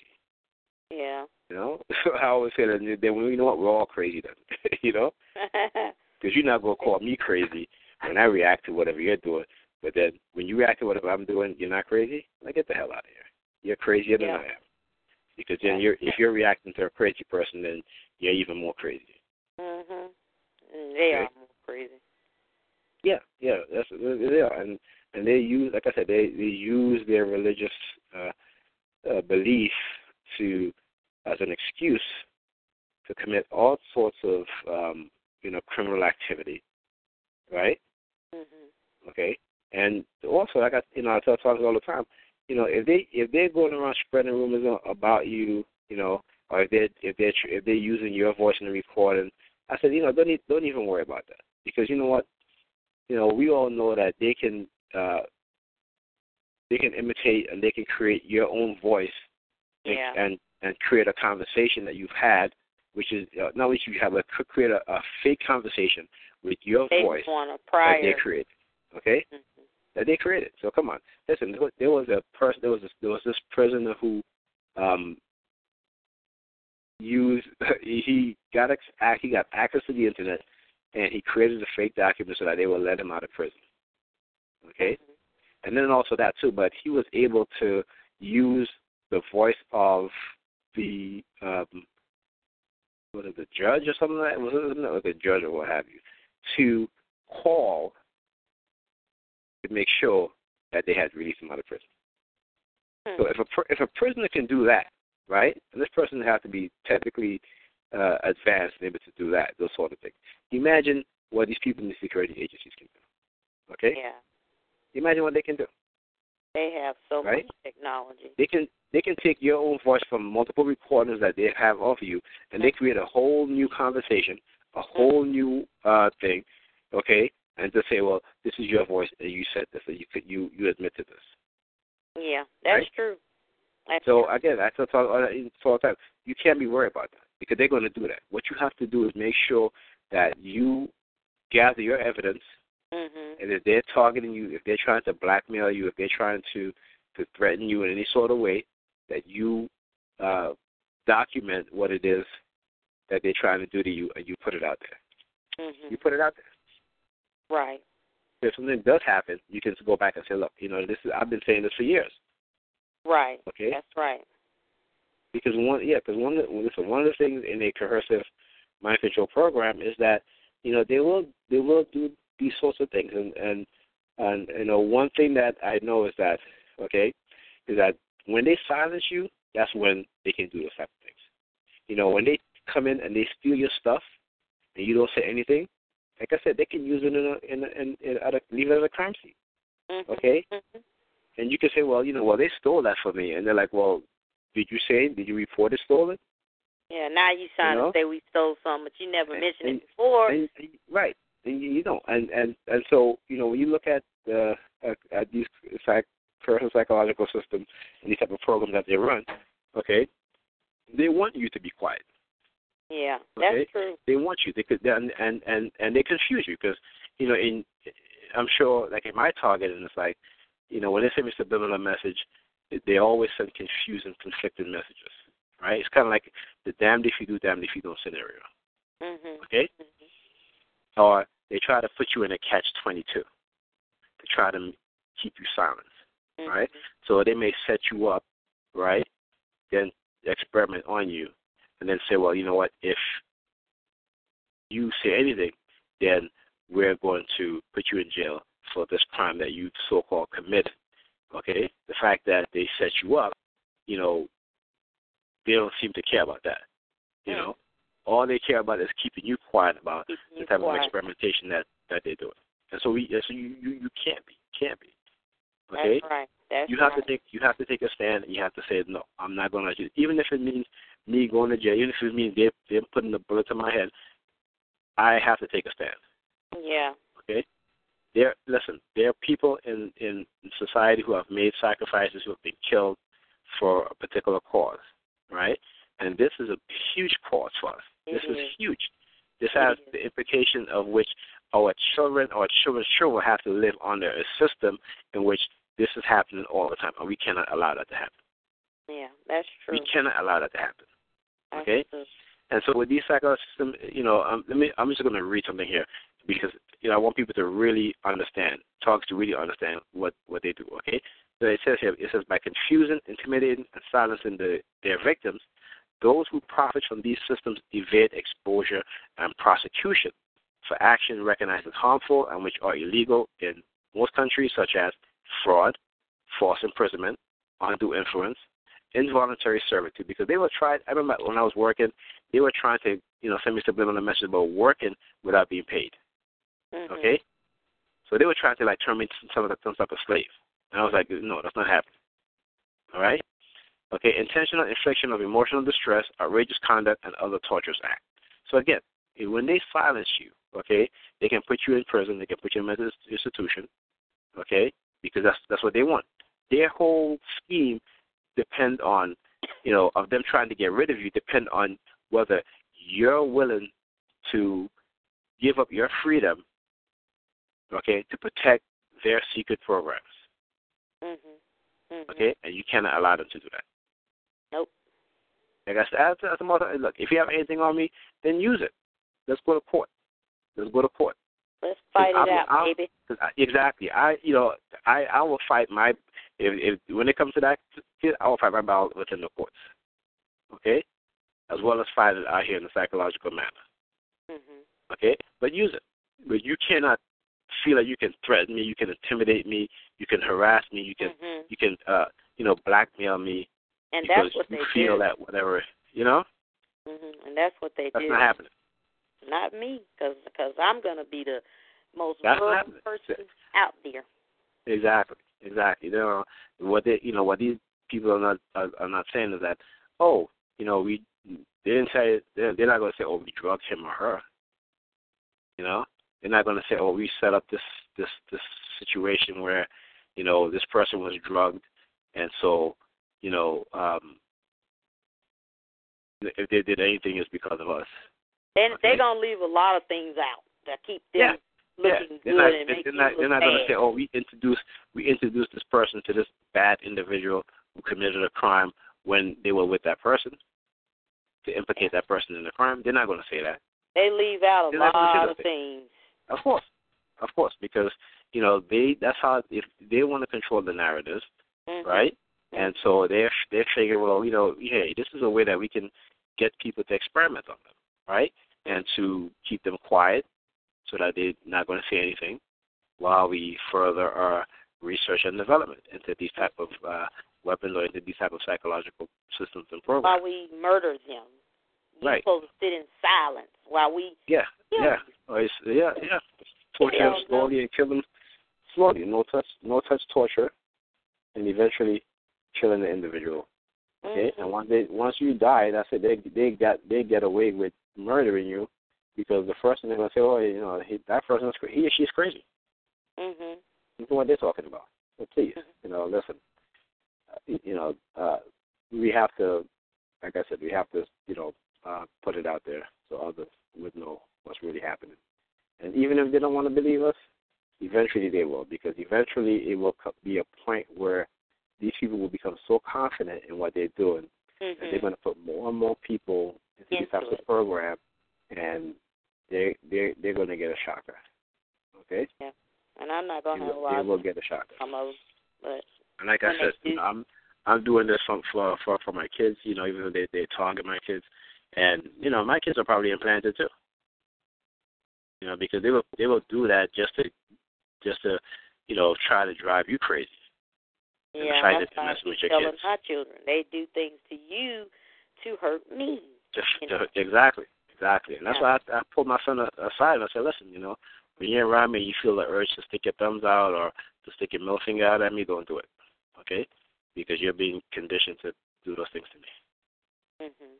right? So you have to make them aware of those things. So once they become aware of it, you know, it, it's um and it's and and then you continue to make them be aware of it, then eventually you'll see that their behavior will change.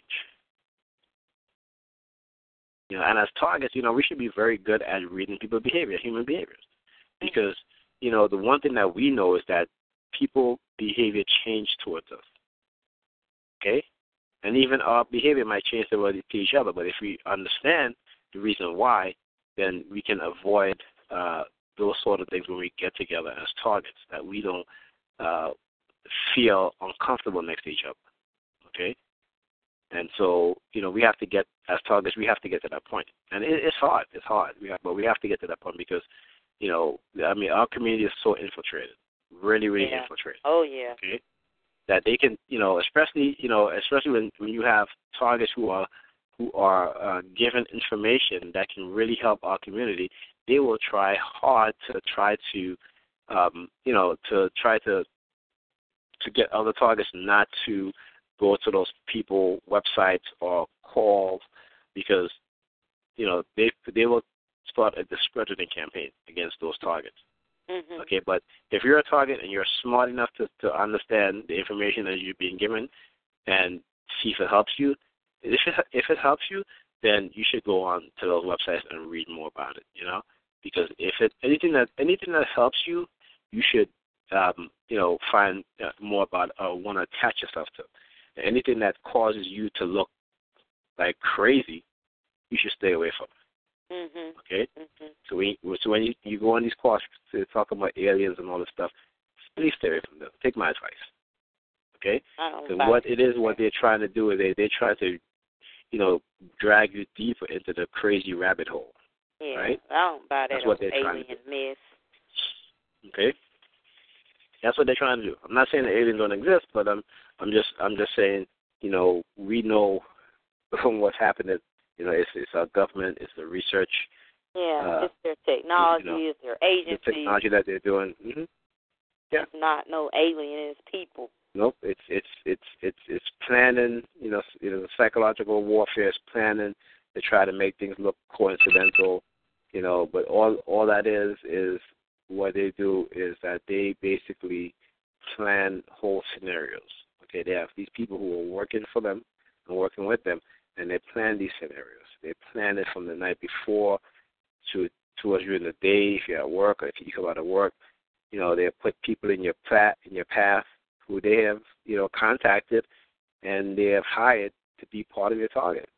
Okay, and they can employ they can employ thousands of people at, at Yeah. any time I just you. worked a temporary assignment, and it was at the place you mentioned. And the lady that was my supervisor, she targeted me the entire time.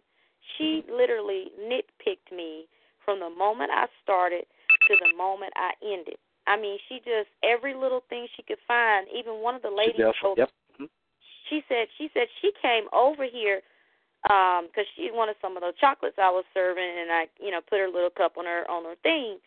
And so she said I have never seen the supervisor come over here and search my and do a cart search. She has never done that. Mhm. I said Yeah. that's because they were watching me on the camera. They they were literally wanting to catch me doing any nitty pitty thing. And when they saw me hand you some simply a little cup of chocolates then woo here she comes there. Yeah. yeah, here she comes out of nowhere. She said, I have never seen her do a cart search. She said it's the first time. And then when I she kept she said, You're not supposed to give anybody. I mean, and she nitpicked everything what I had on and oh this and I mean, I could do nothing right with this lady, even though I Yeah. did the job excellent. And she can't mm-hmm. say that I didn't because I mm-hmm. did. Yep. But yeah, that's, she that's what happened with me. Yeah, she nitpicked me. I mean, it was unreal, and I knew what it was because you know they listen to your phone calls, they read your emails, so they already they have a GPS on my car, so they already know, you know, to set this stuff up. Yeah.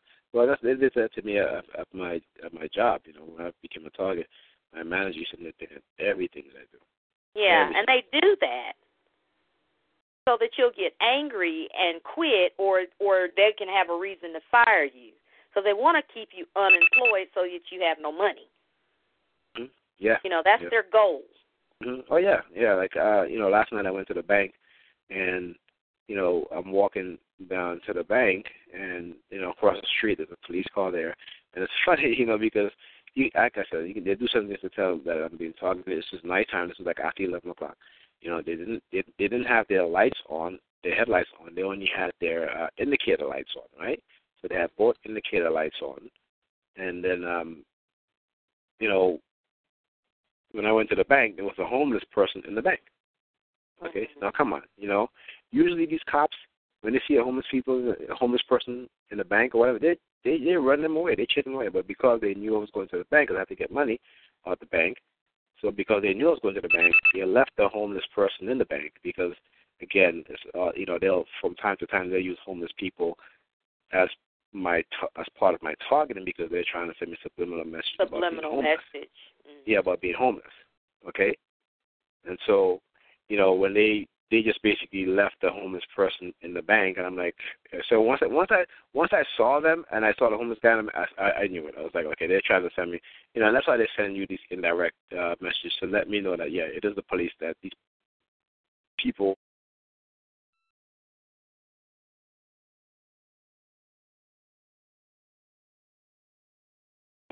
Nate, can I use your phone? My phone died.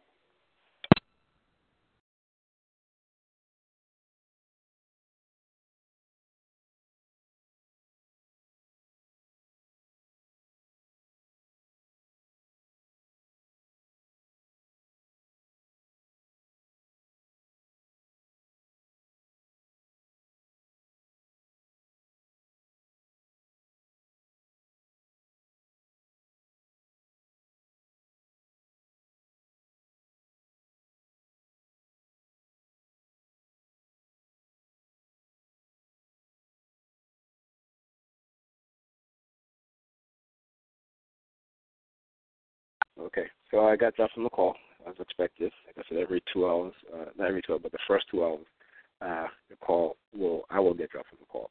But anyway, as I was saying, so um, again, I, uh, you know, with the bank situation and the homeless guy, what have you, and and this is and this is what they do. So uh, one thing that the one I knew that that, that you know that it was it was something that was staged by the police because for one, uh, they just had their their indicator lights on, right? Now, in, you know the when I say in the not the hazard light, but the the signal lights. You know when you're when you're turning, you know the lights that flash. You know you can uh, if you turn you could turn those lights on without turning on the headlights. So they had those on, okay, and again they were standing outside. It was a van, they were, and they were standing outside of the van, right, with the door van open, okay, and so when I went into the bank, there was the homeless guy there, and of course they had the homeless guy target and he had on a black jacket again. Like I said, I used the the color black. He had a black jacket again. and I forgot what was on the jacket. I think it was like a W. I think it was WR, something like that, on the jacket. And you know, and as soon as the homeless guy saw me, he takes out his uh his his um rag. Yeah, he had like a rag, and he takes out his rag, and you know, he's like wiping his face with his rag, all this nonsense. And I just, I just went in there, just took some money out, and I just left. You know. But that's that's how they that's how they target you. That's how uh, this is this is what they do. You know, uh, as a target, you know, this, you know, your condition uh, that way. You're conditioned in that negative. You're always that negative sort of thinking, that negative sort of action, and so you have to, um, you know, you're a target long enough, you have to come to that realization that hey, you know, this is, you know, I'm I'm I'm conditioned. I'm conditioned to think like this.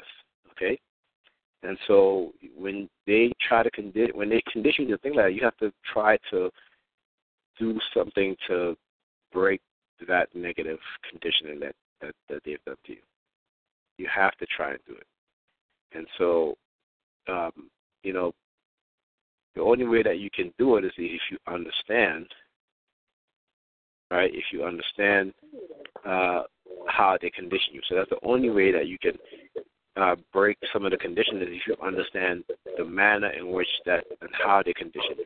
Okay, and you know it, it's it's it's a little hard. I have to I have to do a lot of research and and you know uh, like for instance you know understanding SSS silent sound spread spectrum, which is something that they use to condition you when you're sleeping.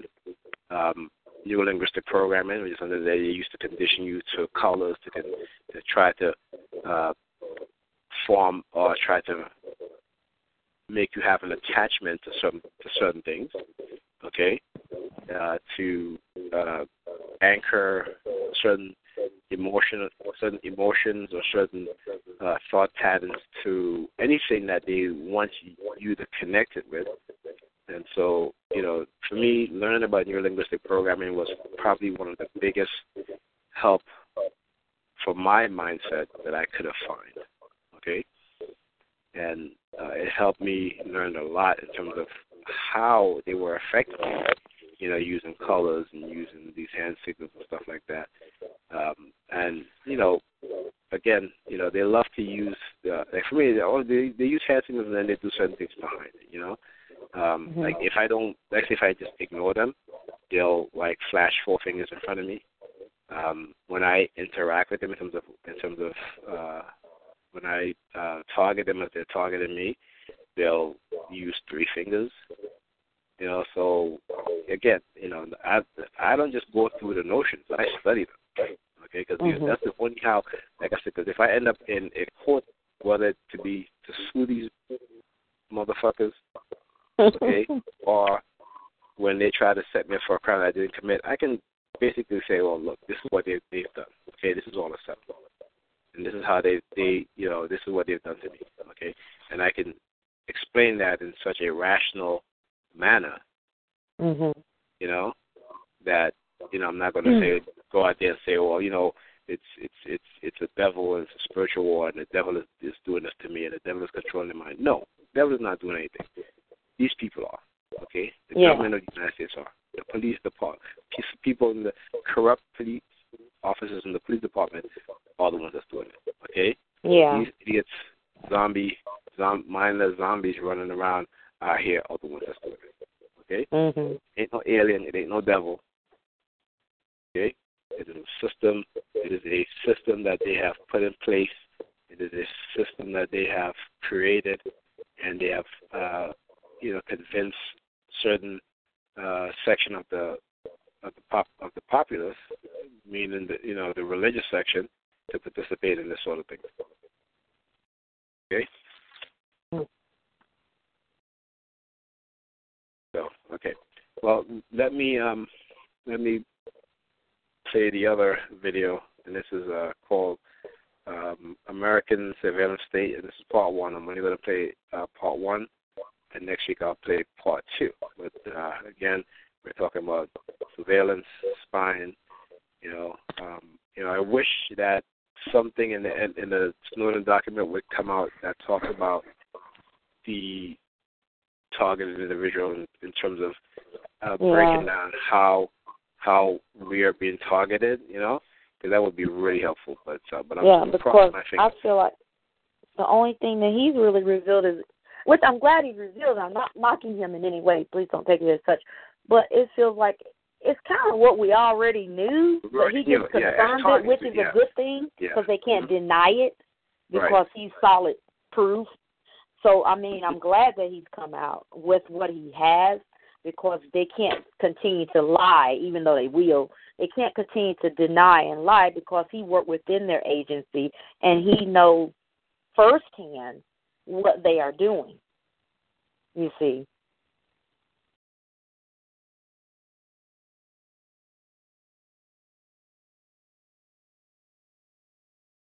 Hello?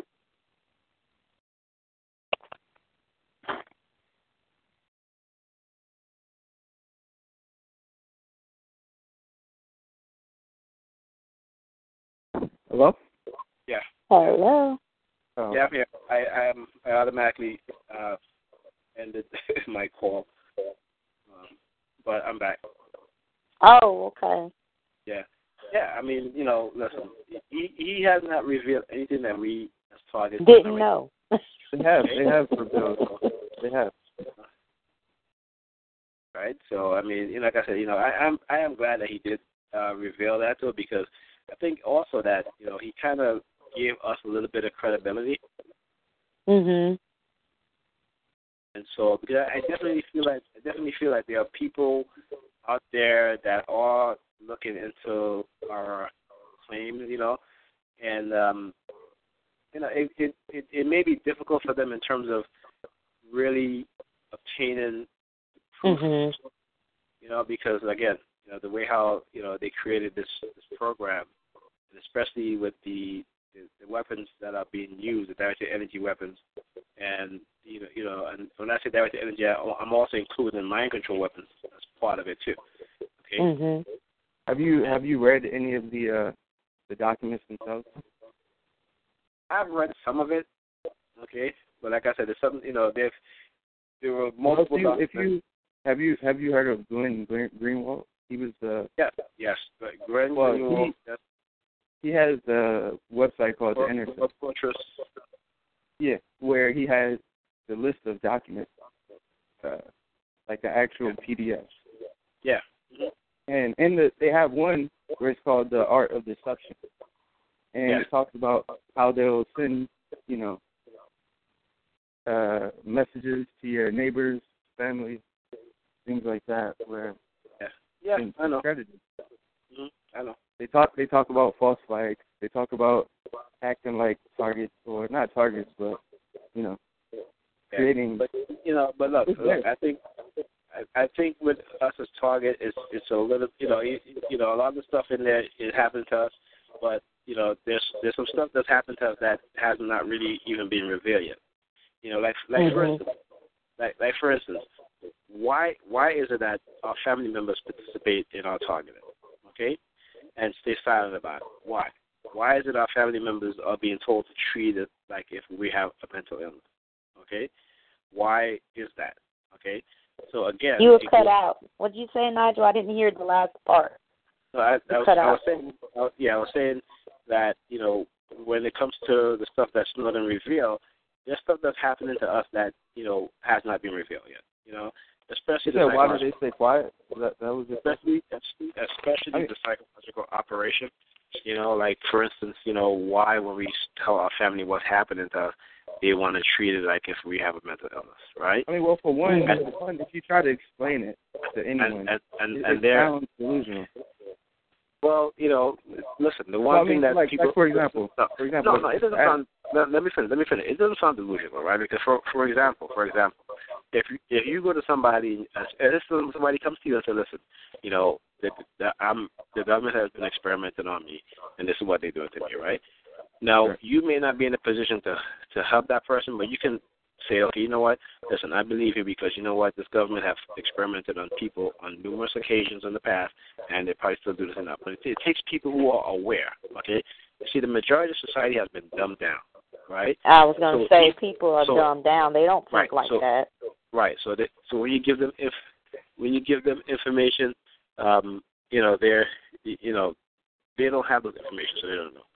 All right. But listen, let me let me um play this uh this, this video because I gotta play it and I I I, I gotta go, but I want to get this video in uh so that you guys can listen to it. All right. Mhm. Okay. So I'm going to mute the call, but uh the video will be running. All right. Just give me a sec. All right.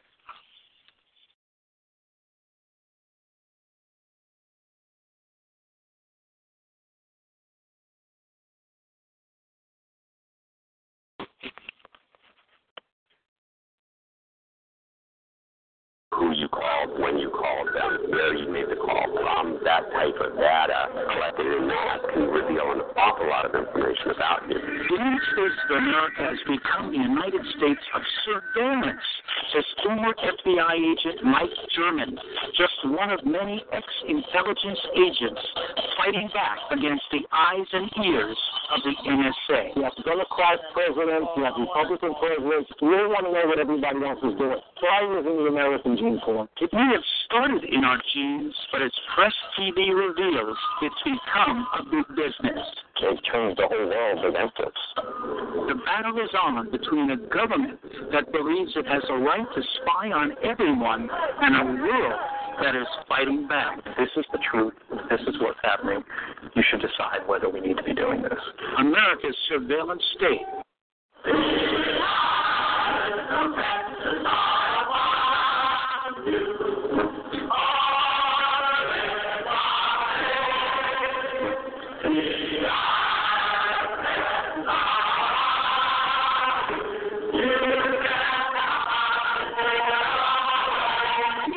Texas used to be a popular folk tune, but today the song could be about other eyes, the eyes of a spy machine. We live in the United States of surveillance, with cameras like these increasingly positioned on street corners and with much more invisible spying online and on the phone. Anyone who's paying attention knows that privacy could be out the window. That's what former newspaper editor Bill College says. I think the idea of privacy is gone. I think you have to you you have to adjust to the fact that somebody somewhere may be watching what you're doing, and it may not be the government. It may be General Motors. It may be uh, General Telephone and Telegraph. It may be the drugstore on the corner. All of this is not happening by accident.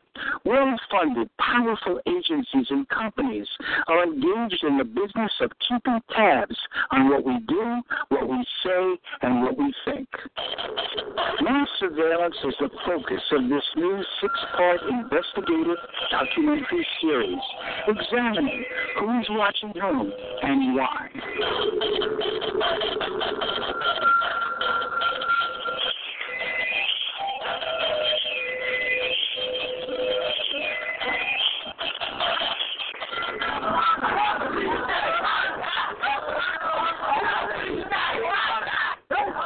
Some Americans are up in arms, including an internet entrepreneur who says government spying could be a first step towards a police state, Alfredo Lopez.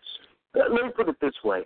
There is in the United States all the technology, from drones to computers to surveillance to day to day camera surveillance all over the country. There is a structure and apparatus for a police state. The United States is not a police state. That is clear. We are not that. Uh, that I dare I draw the line. But we can be. And we can be with a flip of the switch. And the real problem is I'm not sure that uh, the people of this country have become have uh, not become sufficiently unconscious of, of their rights and of the Constitution and the purpose of the Constitution to really put a halt to that when it starts. And so, you know, that's the real battle. Others believe spying is now a big industry, more about money allocated out of fear than stopping terrorism. Sam Antar is a convicted felon who says there's a corporate angle.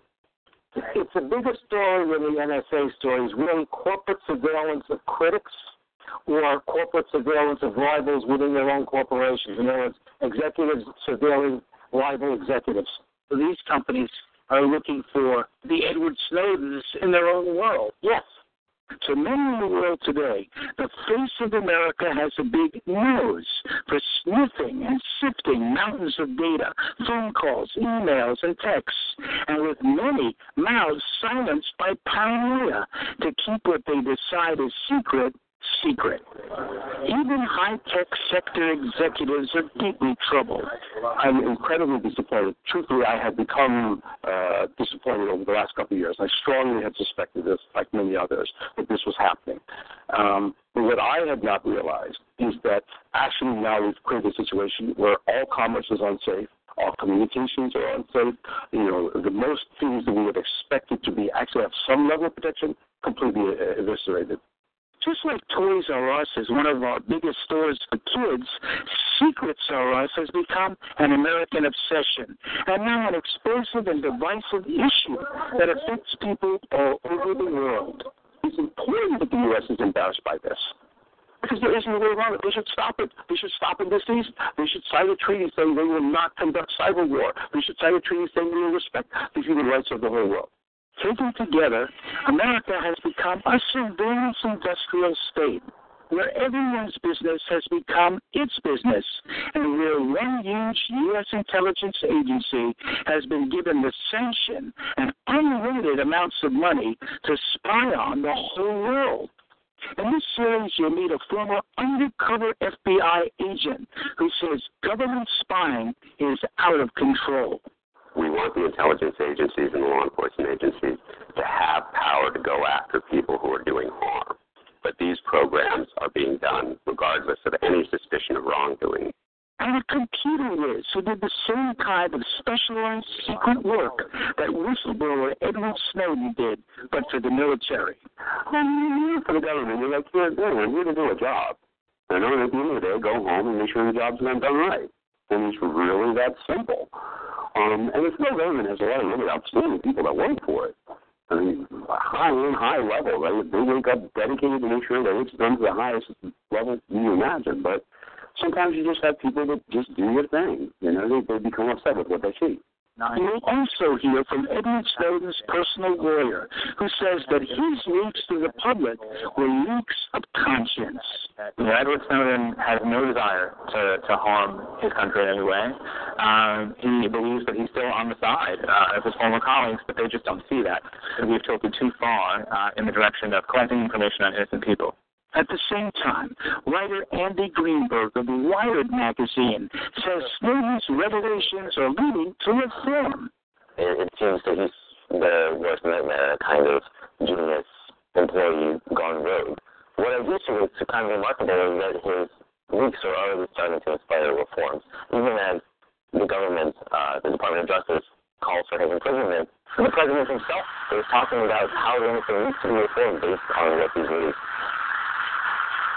Going forward, I'm directing the Director of National Intelligence, in consultation with the Attorney General, to annually review, for the purposes of declassification, any future opinions of the court with broad privacy implications, and to report to me and to Congress on these efforts. Modern mass surveillance is also an issue that is building in intensity. I cannot stand this anymore!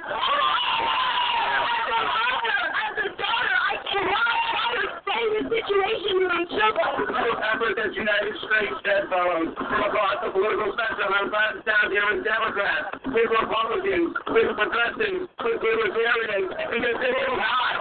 It's not about right and left, this is about right and wrong. This series will tell you what NSA really does, how it works with telecom and internet companies, and the threat it poses to a free press and democratic values. It's not only a violation of freedom of the press, it's a violation of the public's right to know. Information is the oxygen of a democracy. It's not just about uh, participating in democratic processes, it's about being informed. That's what makes democracy meaningful. And when we don't have that information, when a very powerful entity, the government has the information, and the people don't, that is not a very healthy sign. We will also show you how whistleblowers, hackers, and activists are fighting back and winning support worldwide. There's been a kind of cat and mouse game between the surveillors and the surveilled that's been you know, going on for decades. Uh, and what WikiLeaks, I think, was the first to show is that the mice can have some small or even large victories despite their lack of resources. Now you know, we see that the, the cats have cracked down again and that the surveillance state has responded. But then Snowden, you know, appeared as another win for the mice. So, know, uh, I think that this is going to continue these sort of um, you know, kind of tit for tat. But it does seem that the, the these revelations by the mice, these moments when we learn, when, when transparency wins out over secrecy, essentially, are getting bigger over time. Even as protests mount, the United States government still supports a vast cyber spying program. What I've been very clear about is, is that there has to be a narrow purpose to it, not a broad-based purpose, but it's rather based on a specific concern around terrorism or counterproliferation or uh, human trafficking or something that uh, I think all of us would say has to be uh, pursued. President Obama has called for some minor reforms, but critics are not satisfied. There's some things that I actually like about Barack Obama, uh, but I, you know, I'm clear about the fact that politically he is my opponent, my enemy, and he is clear about the fact that you have to put into place a, con- a series of controls that will uh, uh, preserve the social order. That's the only purpose for this stuff. Many in the media have been challenging the power of the surveillance state too, relying on leaks because they can't always get access to insiders who are afraid to speak. The NSA has invited some journalists in, like for this pro NSA CBS 60 Minutes report. The agency gave 60 Minutes unprecedented access to NSA headquarters, where we were able to speak to employees who have never spoken publicly before. Full disclosure, I once worked in the Office of the Director of National Intelligence, where I saw firsthand how secretly the NSA operates. Senior correspondent John Miller later left the network to join the New York Police Department as an intelligence official. Miller asked some softball questions, ostensibly trying to understand what the NSA does and doesn't do. First, you don't hear the call. You don't hear the call. You don't see the name. You don't see the name. You just see this number called that number. The, this number, the two from number, the duration of the call and the date time group. That's all you get. And all we can do is tell the FBI that number is talking to somebody who is very bad. You ought to go look at it. Later, a widely read website showcased another interview by HBO comedian John Oliver asking, What does it say about the U.S. press that the toughest interview Keith Alexander has is from a comedian? It's been said that your motto was collect everything. Is that true? For specific problems. Right. But you do understand that collect everything is also the motto of a hoarder. That's the fundamental principle which ends up with someone living alongside 1,500 copies of newspapers from the 1950s and six mummified cats. Um, Former officials like General Alexander were off limits to our series as Ben Vines of the NSA made clear, rejecting our request for a tour. Thank you for writing. Given the volume of such media requests, we can't assist you at this time with your project. The NSA had been created in secret and designed to be invisible, although it's hard to hide more than 30,000 employees with a vast number of buildings. Their tightly guarded headquarters here in Maryland covers more than 325 acres. They have a small army to protect it from enemies, foreign and domestic, as well as their own fire department and SWAT team. Yet these days, you don't have to get on the inside for a stage tour of the NSA to know what's happening. And that's thanks to the whistleblower they're all paranoid about. One man, former contractor Edward Snowden alone, is suspected of making off with millions of documents that we have only seen a fraction of. He's been called an insider threat. Uh, I'm just another guy who sits there day to day in the office, watches what happening, what's happening, and goes, "This is something that's not our place to decide. The public needs to decide whether these programs and policies are right or wrong." In a recent appearance for TED, an organization that features diverse speakers, Snowden said he would do it all again, despite his notoriety and the charges against him. And I, I want to make it very clear that I did not do this to be safe. I did this to do what was fun. And I'm not going to stop my work in the public interest just to benefit myself. NSA Deputy Director Rick Ledgett later condemned Snowden at another TED talk. Uh, I do not like the way that he did it. I think there were a number of other ways that that he could have done that that would have um, not endangered uh, our people and our our uh, the people of other nations uh, through losing visibility into what uh, what our adversaries are doing. Uh, but I do think it's an important conversation. Snowden's secret files have sparked a global controversy and debate about the role of American surveillance that seems to have the world as its target. It's fueled debates in almost every country. They're damaging here in the United States because people obviously know what the government is doing. But the damage done internationally is spectacular.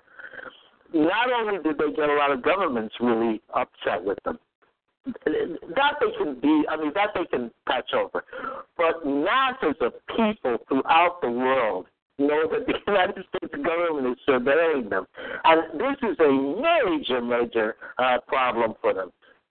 Much of the focus of public propaganda is directed at this vast agency known by its three initials, NSA, the National Security Agency, also called a shadow factory or enigma wrapped in a riddle. The author of this book, journalist James Bamford, has even made a documentary about the NSA for a public TV science series. For those who know, the joke was always that NSA stood for no such agency. For those on the inside, the joke was that NSA stood for never say anything.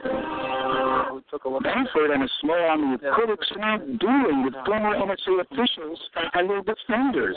Lawyer Robert Litt works for the Director of National Intelligence and downplays the dangers of the NSA. Um, the intelligence community uh, and the executive branch is subject to uh, significant uh, accountability.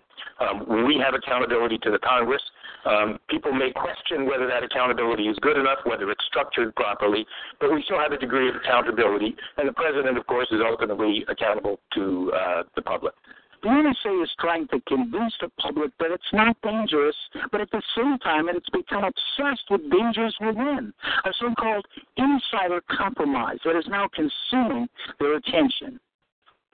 In the post Snowden period, the U.S. government is facing a big problem internally to deal with what they call insider threats. As many as 4,000 people they suspect of perhaps uh, getting involved in leaking documents or being an insider threat.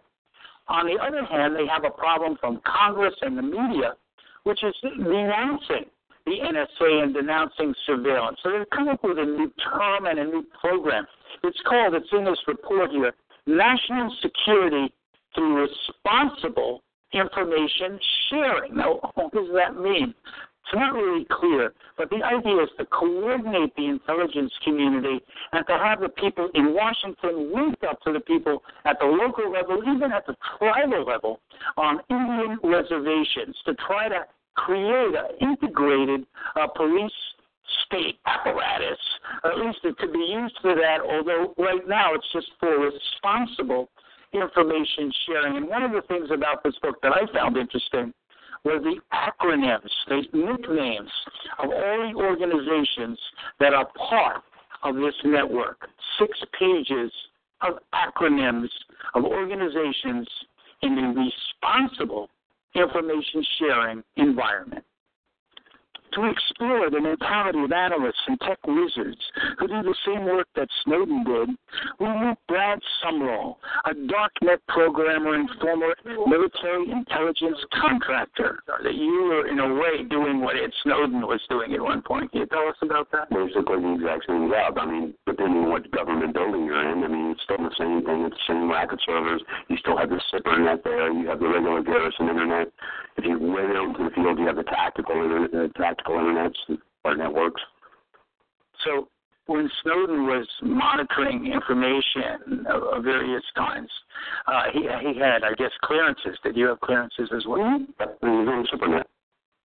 So in doing all of that stuff, were you very conscious of the material that you were dealing with being of a high security nature? Mm-hmm. Oh yeah. You have all the sensitive databases right there.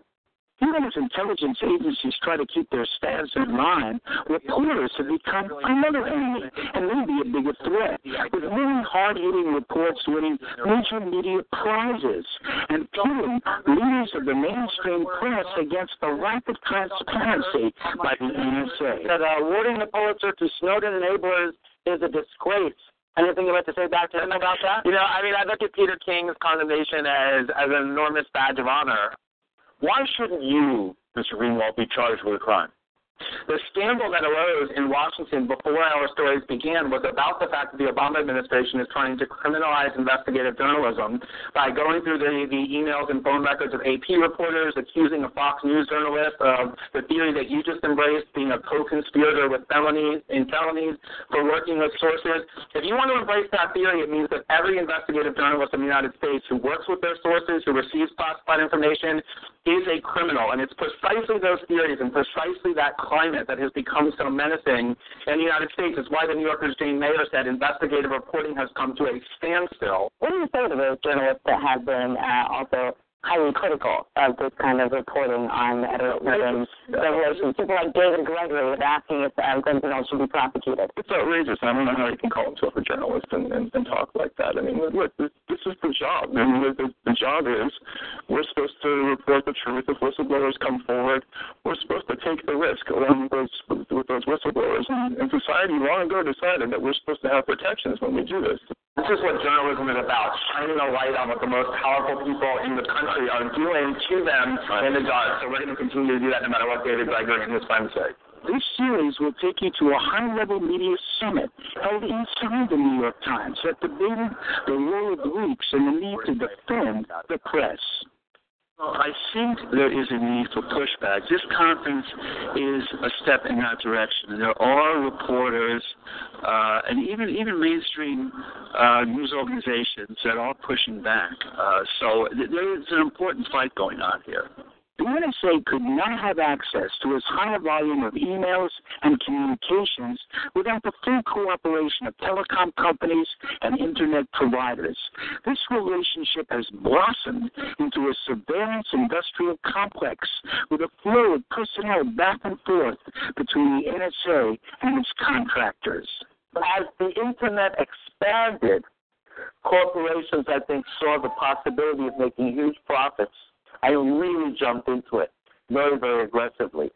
But the important thing to, to, to note is that the real heavy duty corporate involvement in the internet is only about six or seven years old. That's when they really swept in. Events like 9-11 enabled the NSA to grow into a $60 billion enterprise, with 70% or $42 billion going to contractors, some led by former NSA executives. In October 2001, the NSA had only given 55 contracts to 144 contractors. By October 2003, that number had grown to 7,197 contracts for 4,388 companies. Snowden had been an NSA employee who left to work for a company called Booz Allen Hamilton, run in part by a former NSA director. Private companies like these were given access to the NSA's top secrets. This also led to an expansion of spying, even as government studies found that the FBI and CIA screwed up by not applying the intelligence they had but couldn't process to stopping 9 11. Under pressure from President Bush and Vice President Cheney, the agencies decided that traditional legal restraints no longer mattered. So immediately after 9/11, it was it was somewhat shocking to me that there was um, a, a general feeling that was being expressed that the rules didn't matter anymore, that that uh, the FBI had been unleashed, and we were now allowed to investigate who we want and not worry about the legal restraints. And it concerned me greatly because I knew from the history of the FBI that that would lead the FBI into a dangerous area that was going to impact the civil liberties of innocent people and not improve security. In fact, even harm security. And I think that's essentially what's happened. Keep in mind, the Patriot Act is what allowed them to grow. They were so, you know, kind of insignificant. They did some few things, but then all of a sudden they became the number one with a big fat check.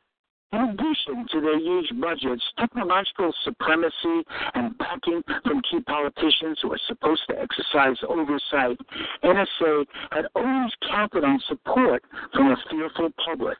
That's changing, says attorney Ben Wizner of the ACLU. I think they're so used to getting their way. They're so used to being able to invoke the threat of terrorism and having everybody roll over uh, that they're surprised by this environment uh, where where those kinds of dangerous threats uh, are, are not scaring the public into submission. But ultimately, this is about what they do and not what they say. Um, and, and I don't think that there is a great defense. No, nothing new for me because back in the 1980s, it was common knowledge that the NSA was using many of the same tools that, that it's alleged it's come out to been using. Why do you think that is? Why are they doing what they're doing? It's it's not an ideological issue because you have Democrat presidents, you have Republican presidents, you have the far left, the far right, but we all agree on one thing: we all want to know what everybody else is doing. So spying is is in our gene pool. Yeah, spying is in the American gene pool, unfortunately. Coming up next, more on how the NSA does what it does. We'll tell you about its collection program that enables it to spy on the Internet and all of us. You have a right to know what they're doing, and we will tell you.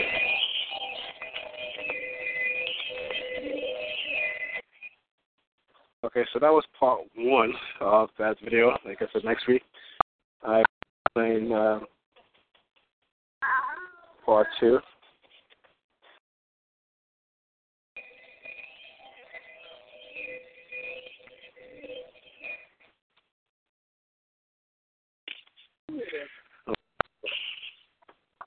And that's called America the Surveillance State.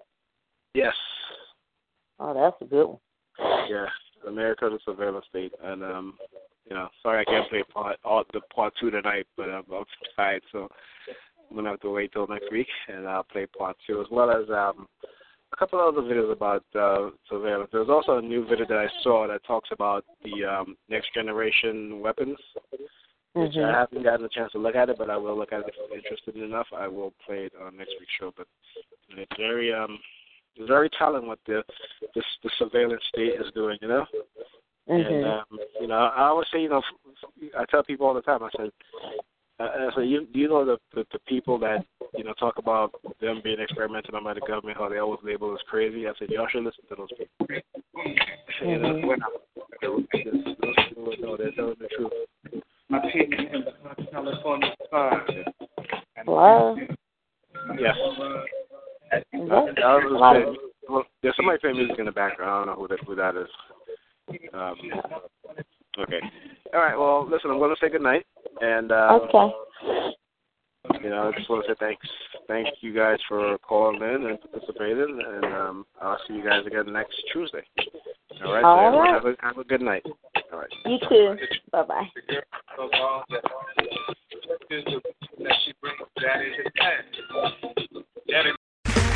Okay, round two. Name something that's not boring. A laundry? Ooh, a book club. Computer solitaire, huh? Ah, sorry, we were looking for Chumba Casino. That's right. ChumbaCasino.com has over 100 casino style games. Join today and play for free for your chance to redeem some serious prizes. ChumbaCasino.com. No purchase necessary. Where prohibited by law. 18 plus terms and conditions apply. See website for details.